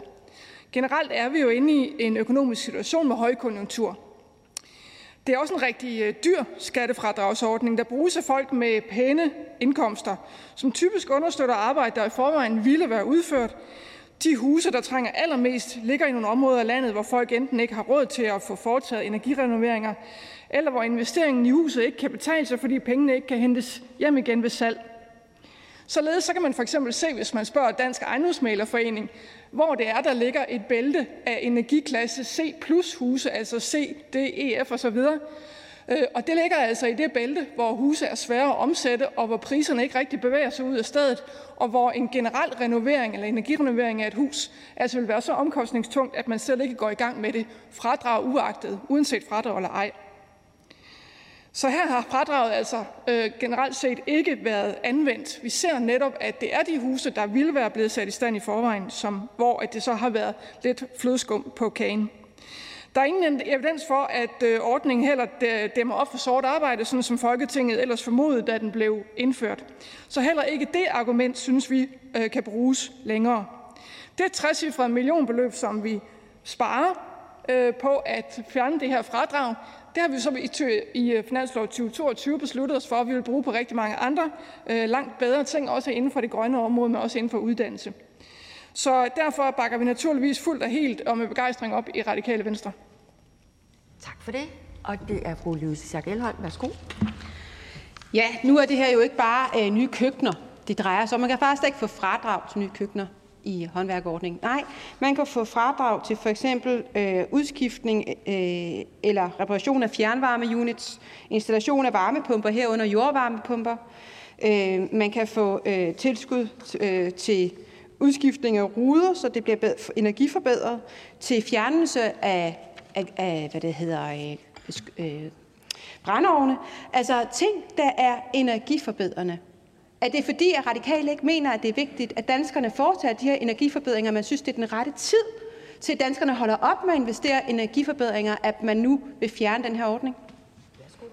Jeg har ikke nævnt et ord om køkkener, og jeg er fuldt ud bekendt med den liste, som fru øh, Louise Schack Elholm står og ramser op, i det jeg faktisk lige har været igennem en proces, hvor jeg har udnyttet de sidste rester af håndværkerfradraget.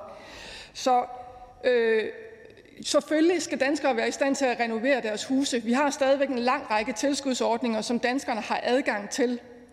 Og derudover så er vi sådan set også åbne for i Radikale Venstre, at vi kan finde andre veje til, hvordan vi får de sidste huse med, som jeg også har nævnt i min tale, som ikke har anvendt fradraget, fordi årsindkomsten simpelthen ikke engang er høj nok til, at man overhovedet kan overskue og gå i gang. Det her det er jo et lille bitte ligningsfradrag for den del øh, af regningen, som er øh, som er hvad hedder det, arbejdslønnen. Og derved så er det faktisk, det er jo ikke fordi, man får dækket det fulde og hele arbejde. Det er vidderligt bare en lille klump øh, flødeskum på kagen, sådan som jeg har oplevet det i hvert fald. Fru Ja, men de ordninger, der jo findes, det er jo ordninger som for eksempel den, hvor man skulle søge, hvor der var været 10.000 tilbage i kø, da man lukkede køen for at søge om tilskud til at kunne lave energirenoveringer. Det giver jo ikke energirenoveringer i år. Man når jo ikke engang at få en håndværker, før at fristen er udløbet for, hvornår man kan få lov til at gennemføre det på. Det er jo ikke en effektiv måde at sikre en energiomstilling af de danske husholdninger. Så altså, det er jo fint nok, at man siger, at man har ordninger. Det er rigtigt. De kan bare ikke bruges. Altså, det er jo ikke til at få et tilskud i dem. Så det er jo fint nok, at man siger, ja, ja, vi har ordninger. De kan bare ikke bruges. Det her det var jo en ordning, der rent faktisk var en succes. Det kan vi jo høre. Ordføreren har jo selv benyttet den. Det er jo noget, der rent faktisk gjorde, at man omstillede til den grønne udvikling. Hvordan kan det være, at man ikke vil hjælpe flest mulige danskere med den grønne omstilling? Er det ikke det, der er målet? At man får en grøn omstilling for flest mulige, så vi når 70 procents målsætningen? Tak til ordføreren. Jeg vil faktisk rigtig gerne være med til at gøre den der tilskudsordning og de, de tilskud, der ligger der, øh, mere fleksible. Øh, jeg tror faktisk selv, at jeg var en af de 10.000, der blev øh, lukket for, da, da, øh, da det var først til mølle-princippet, der galt. Det er en lidt tung adgang, man har til de der puljer, og det er heller ikke nødvendigvis de boligejere, der trænger mest eller har det største behov, der kommer først til mølle. Så den ordning den er for mig at se, og for os at se i Radikale Venstre faktisk skruet lidt forkert sammen. Men det er lidt en anden diskussion end det, vi er i gang med her i dag, hvor vi nedlægger et fradrag, som har haft sin tid. Som har haft sin tid, og hvor de penge, vi henter ind til det, dem synes vi faktisk, vi kan, vi, vi kan effektivisere, bruge bedre i den grønne omstilling end til et fradrag. Og tak til den radikale ordfører. Der er ikke flere korte bemærkninger til ordføreren. Og jeg kigger lige rundt i salen i forhold til Konservativ Folkeparti. Der er ingen ordfører derfra. Så kan jeg se, at Dansk Folkepartis ordfører er til stede, og det er hr. Dennis Flytkær. Velkommen. Tak for det. Her har vi et lovforslag, som øh, behandler endnu en skattestigning. Den her gang er det for 370 millioner kroner. Begrundelsen er jo ifølge lovforslaget, at man nu vil øh, stramme finanspolitikken, altså med den forståelse, at det går godt i Danmark, derfor skal skatten stige for at bremse økonomien. Omvendt kan man jo sige også, at hvad så når det går dårligt? Ja, så er løsningen også fra en rød regering, så skal skatten også stige, men så er det fordi, der mangler penge til velfærd. Så lige meget om det går godt eller dårligt, så er løsningen at sætte skatten op. Det er jo egentlig øh, lidt ærgerligt, altså fordi hvorfor kommer man ikke frem til, at, at skatten måske så nogle gange skulle sænkes for at få gang i økonomien? Eller kunne man så ikke bare blive enige om, at skatten så bare skulle holdes i ro? Løsningen er altid højere skatter. Altså hvorfor har man i det her forslag så ikke sagt, det kan godt være, at der er rigtig godt gang i byggebranchen, men så bruger de samme penge på at sænke elafgiften. Altså folks varmeregninger de stiger eksplosivt. Eller vi har et arbejdsmarked, der mangler arbejdskraft. Hvorfor har man så ikke brugt de samme penge til at hæve beskæftigelsesfradraget eller jobfradraget? Nej, det skulle bruges på højere forbrug, og det er egentlig lidt ærgerligt, fordi det kan godt give mening i en økonomisk sammenhæng, at man skal bremse op, men så gør der noget af det andet i stedet for. Det har man så valgt ikke at gøre. I Dansk Folkeparti synes vi, det er en dårlig idé at afskaffe boligjobordningen. Det har været en super populær ordning. Det er selvfølgelig ikke et argument i sig selv, det er jeg med på. Men hovedargumentet er jo sådan set, at den har været med til at lave, eller i hvert fald tilskud til at få lavet en, en, en række energirenoveringer af sit, sit hus. Være en god del af den grønne, grønne omstilling. Og specielt nu med de stigende energipriser for opvarmning af sit øh, hus, så synes jeg, at det giver meget lidt mening, at man så vælger at fjerne sådan en, en ordning. Også en ordning, der er med til at øh, mindske sort arbejde, som jo også er en, en vigtig sag for os i, i skatteudvalget. Men jeg vil også nævne, som jo ikke er sådan en, en vigtig del af debatten her, men jeg tror, der er vigtigt for mange danskere, specielt i, i landdistrikterne, at man faktisk har kunne få fradrag for installation af hurtigt bredbånd. Jeg tror, det er ret svært at komme ud af her i den tid, vi lige har været igennem med corona, hvor vigtig bredbånd har været. At man kan arbejde hjemmefra, at man kan have hjemmeundervisning. Så prøv at tænke på alle de virksomheder, som faktisk kom nogenlunde igennem coronakrisen, fordi deres medarbejdere kunne holde en vis produktivitet, fordi de kunne opretholde deres arbejde, mens de sad hjemme. Det er jo ikke på grund af en boligjobordning alene, men det er noget, der er med til at sikre, at vi også i vores landdistrikter kan få, få en bredbåndsforbindelse, som man faktisk kan, kan bruge og kan arbejde på eller gå i skole med. Så der er rigtig mange ting, der egentlig har været gode effekter af den her ordning. Jeg synes, det er, det er drønende ærgerligt, at man, man afskaffer den. Og i øvrigt så lige en sidste kritikpunkt, det er, at den træder i kraft den 1. april 2022. Altså, det, det bliver altså bare noget lovsjus. Det ender jo, altså både her, vi ikke når at behandle det ordentligt. Altså, vi skal allerede frist på, for spørgsmål, tror jeg, på lørdag. Altså, vi har været en uge til at behandle hele lovforslaget, inden man så skal give, sige, med, hvad man stemmer. Øh, men også bare med at lave sådan en skattetiltag som indtil den 1. april, så kan man skynde sig at hamstre en masse erhvervsydelser, eller håndværkerydelser, og så efterfølgende, så skal man så droppe ordningen. Altså, hvad regner man selv med, at der kommer til at ske, hvis man laver sådan en ordning her, som går et par måneder i et år, og så afskaffer man den? Altså det, det virker meget mærkværdigt. Så i Dansk Folkeparti kan vi ikke støtte det her lovforslag. Tak til Dansk Folkepartis ordfører. Der er ikke ønske om korte bemærkninger til ordføreren. Næste ordfører er fra Nye Borgerlige, og det er hr. Lars Bøje Mathisen. Tak for det. Her øh, fradrag er ikke et, der er groet i vores have. Øh, vi øh, mener faktisk, det er lidt sådan en, en uskik at have alt for mange fradrag, som rykker lidt den ene og den anden vej. Men nu er det der, og det har været der. Og hvis man fjerner det, uden at sætte andre skattelettelser ind i stedet for, så er det en skattestigning. Og det her er ikke det rette tidspunkt, det er det sådan set næsten aldrig, at hæve skatten på, og det er det slet ikke nu. Vi har allerede verdens højeste skattetryk i Danmark. Vi har familier derude i hus, som oplever, at deres varmeregninger, deres elregninger, de flyver i vejret. Vi har oplever nu øh, en ret høj inflation, som sætter sig i forbrugervarer på madvarer og dagligdagsvarer for borgerne derude. Og nu smider vi så lige, i hvert fald hvis man kigger over på den her del af Folketinget, en skattestigning oveni i hatten. Det er ikke øh, det rigtige tidspunkt. Vi så gerne, at man øh, vi har ikke noget mod, at man fjerner de her øh, forskellige fradragsmuligheder, men så skal man have en markant sænkelse af skatten. Og det er det, vi gør i Nye Borgerlige. Vi siger, at de første 90.000, du tjener øh, om året, de er skattefri og derefter så betaler man så 37 procent flat i skat af resten uden noget arbejdsmarkedsbidrag. Altså en massiv forsimpelse. Så fjerner vi elafgiften, så det bliver øh, billigere for borgerne derude. Vi fjerner registreringsafgiften på biler. En lang række tiltag, som gør, at dagligdagen derude for borgerne bliver mere Øh, håndgribelige i den her situation, hvor de lider under verdens højeste skattetryk. Så vi kan på ingen måde øh, støtte et forslag. Øh, det kan vi sjældent, når der er skattestigninger til. Det her det er ikke det rette tidspunkt i samfundet at lægge øgede byrder i skattestigninger på borgerne derude. Tak. Tak til ordføreren. Næste ordfører kommer fra Liberal Alliance, og det er hr. Ole Birk Olesen.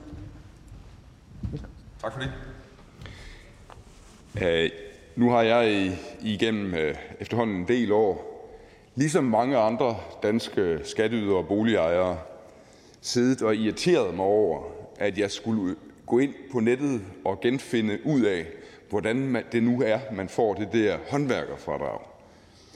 Og grunden til, at det irriterer mig, er, hvorfor kan man ikke bare få en lavere generel skat?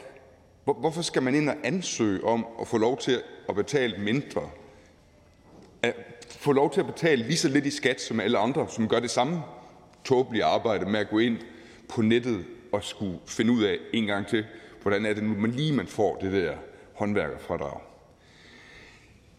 Så derfor støtter øh, vi, at håndværkerfradraget det afskaffes. Men vi støtter ikke, at de 600 millioner kroner, som danskerne så skal betale mere i skat, fordi der ikke er nogen håndværkerfradrag, så bare skal bruges på at øge de offentlige udgifter i Danmark, som jo i forvejen er tæt på verdensrekord høje. Enten så har vi verdens højeste offentlige udgifter, eller også så er det verdens næsthøjeste offentlige udgifter, vi har i Danmark. Og der er sådan set ikke behov for, at de skal være endnu højere. Det, der kunne være behov for i Danmark, det er, at, at folk, der går på arbejde hver dag, de får en større belønning for det.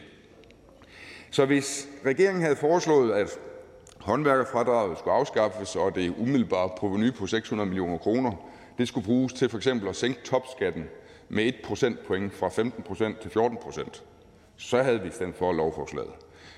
Eller hvis regeringen havde foreslået, at de 600 millioner skulle bruges til at forhøje beskæftigelsesfradraget for alle, der er i arbejde, så havde vi også stemt for lovforslaget. Fordi vi er ikke fans af håndværkerfradraget. Vi synes, det er noget underligt noget, at man til en bestemt form for forbrug Øh, giver et fradrag, som man ikke får til andre former for, for forbrug. Jeg forstår da godt, hvorfor håndværksvirksomheder de enormt gerne vil have, at der er fradrag for de udgifter, man har som borger på håndværkere. For det betyder jo, at der er en større tilskyndelse til at bruge sine penge på håndværkere, frem for at bruge sine penge på en restaurant, øh, eller på øh, noget nyt tøj, eller på en ferierejse. Så det er nemt at forstå, hvorfor håndværksvirksomheder rigtig gerne vil have det her fradrag. Men, men alle andre bør da bare have det ønske, at folk bruger deres penge der, hvor de helst vil bruge dem, og ikke et bestemt sted, fordi der har politikere besluttet, at der skal være et fradrag. Men øh, vi ender med at må stemme hverken for eller imod det her øh, lovforslag, fordi øh, selvom vi er tilhængere af, at man bruger pengene mere fornuftigt end på et håndværkerfordrag, så synes vi ikke, det er mere fornuftigt at bruge pengene på højere offentlige udgifter. Øh, så det bliver en, en af de sjældne gange, hvor vi må trykke på den gule knap her i Folketingssalen. Det gør vi yderst sjældent, men det må vi gøre den her gang. Tak til Liberal Alliances ordfører. Den næste ordfører er fra Konservativ Folkeparti, og det er hr. Rasmus Jarlov.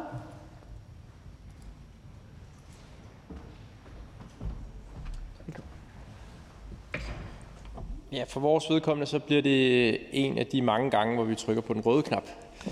Øh, jeg er ellers meget på linje med de øvrige borgerlige ordfører her, at øh, man sagtens se argumenterne for, at man fjernede håndværkerfradraget, men problemet er, at man bare lader pengene gå i kassen, og dermed så bliver det jo samlet en, øh, en hævelse af skattetrykket i Danmark, og det mener vi ikke, at der er brug for. Vi mener ikke, at det offentlige budget skal være større, end det er i dag, øh, og derfor kan vi ikke støtte, at øh, danskerne med det her lovforslag får færre penge, og staten får flere penge. Det indskriver sig i en lang række af skattestigninger fra den socialdemokratiske øh, regering, og det er vi øh, modstandere af. Så det bliver klart nej fra vores side.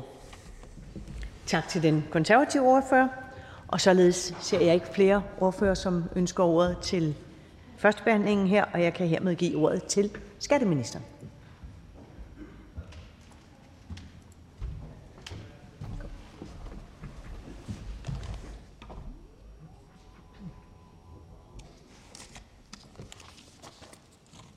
Tak for det.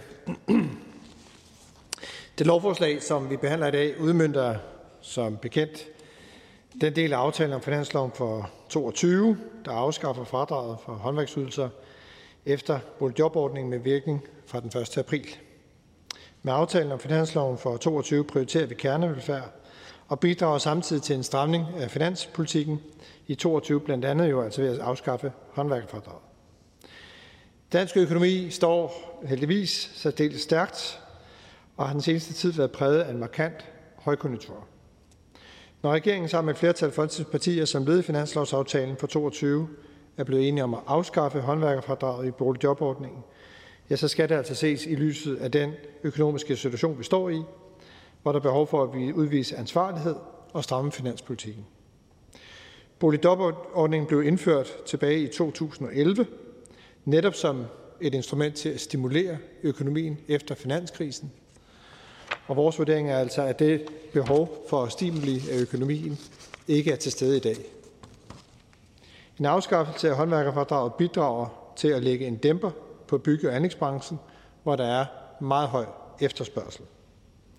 Det er centralt i den nuværende situation, hvor finanspolitikken bidrager til at stabilisere økonomien, og derfor så har regeringen også indgået en finanslovsaftale, der bidrager til en strammere finanspolitik i 2022, og for at lægge en dæmper på dansk økonomi udmøntes provenyet ikke i 2022. Det er ansvarlig økonomisk politik.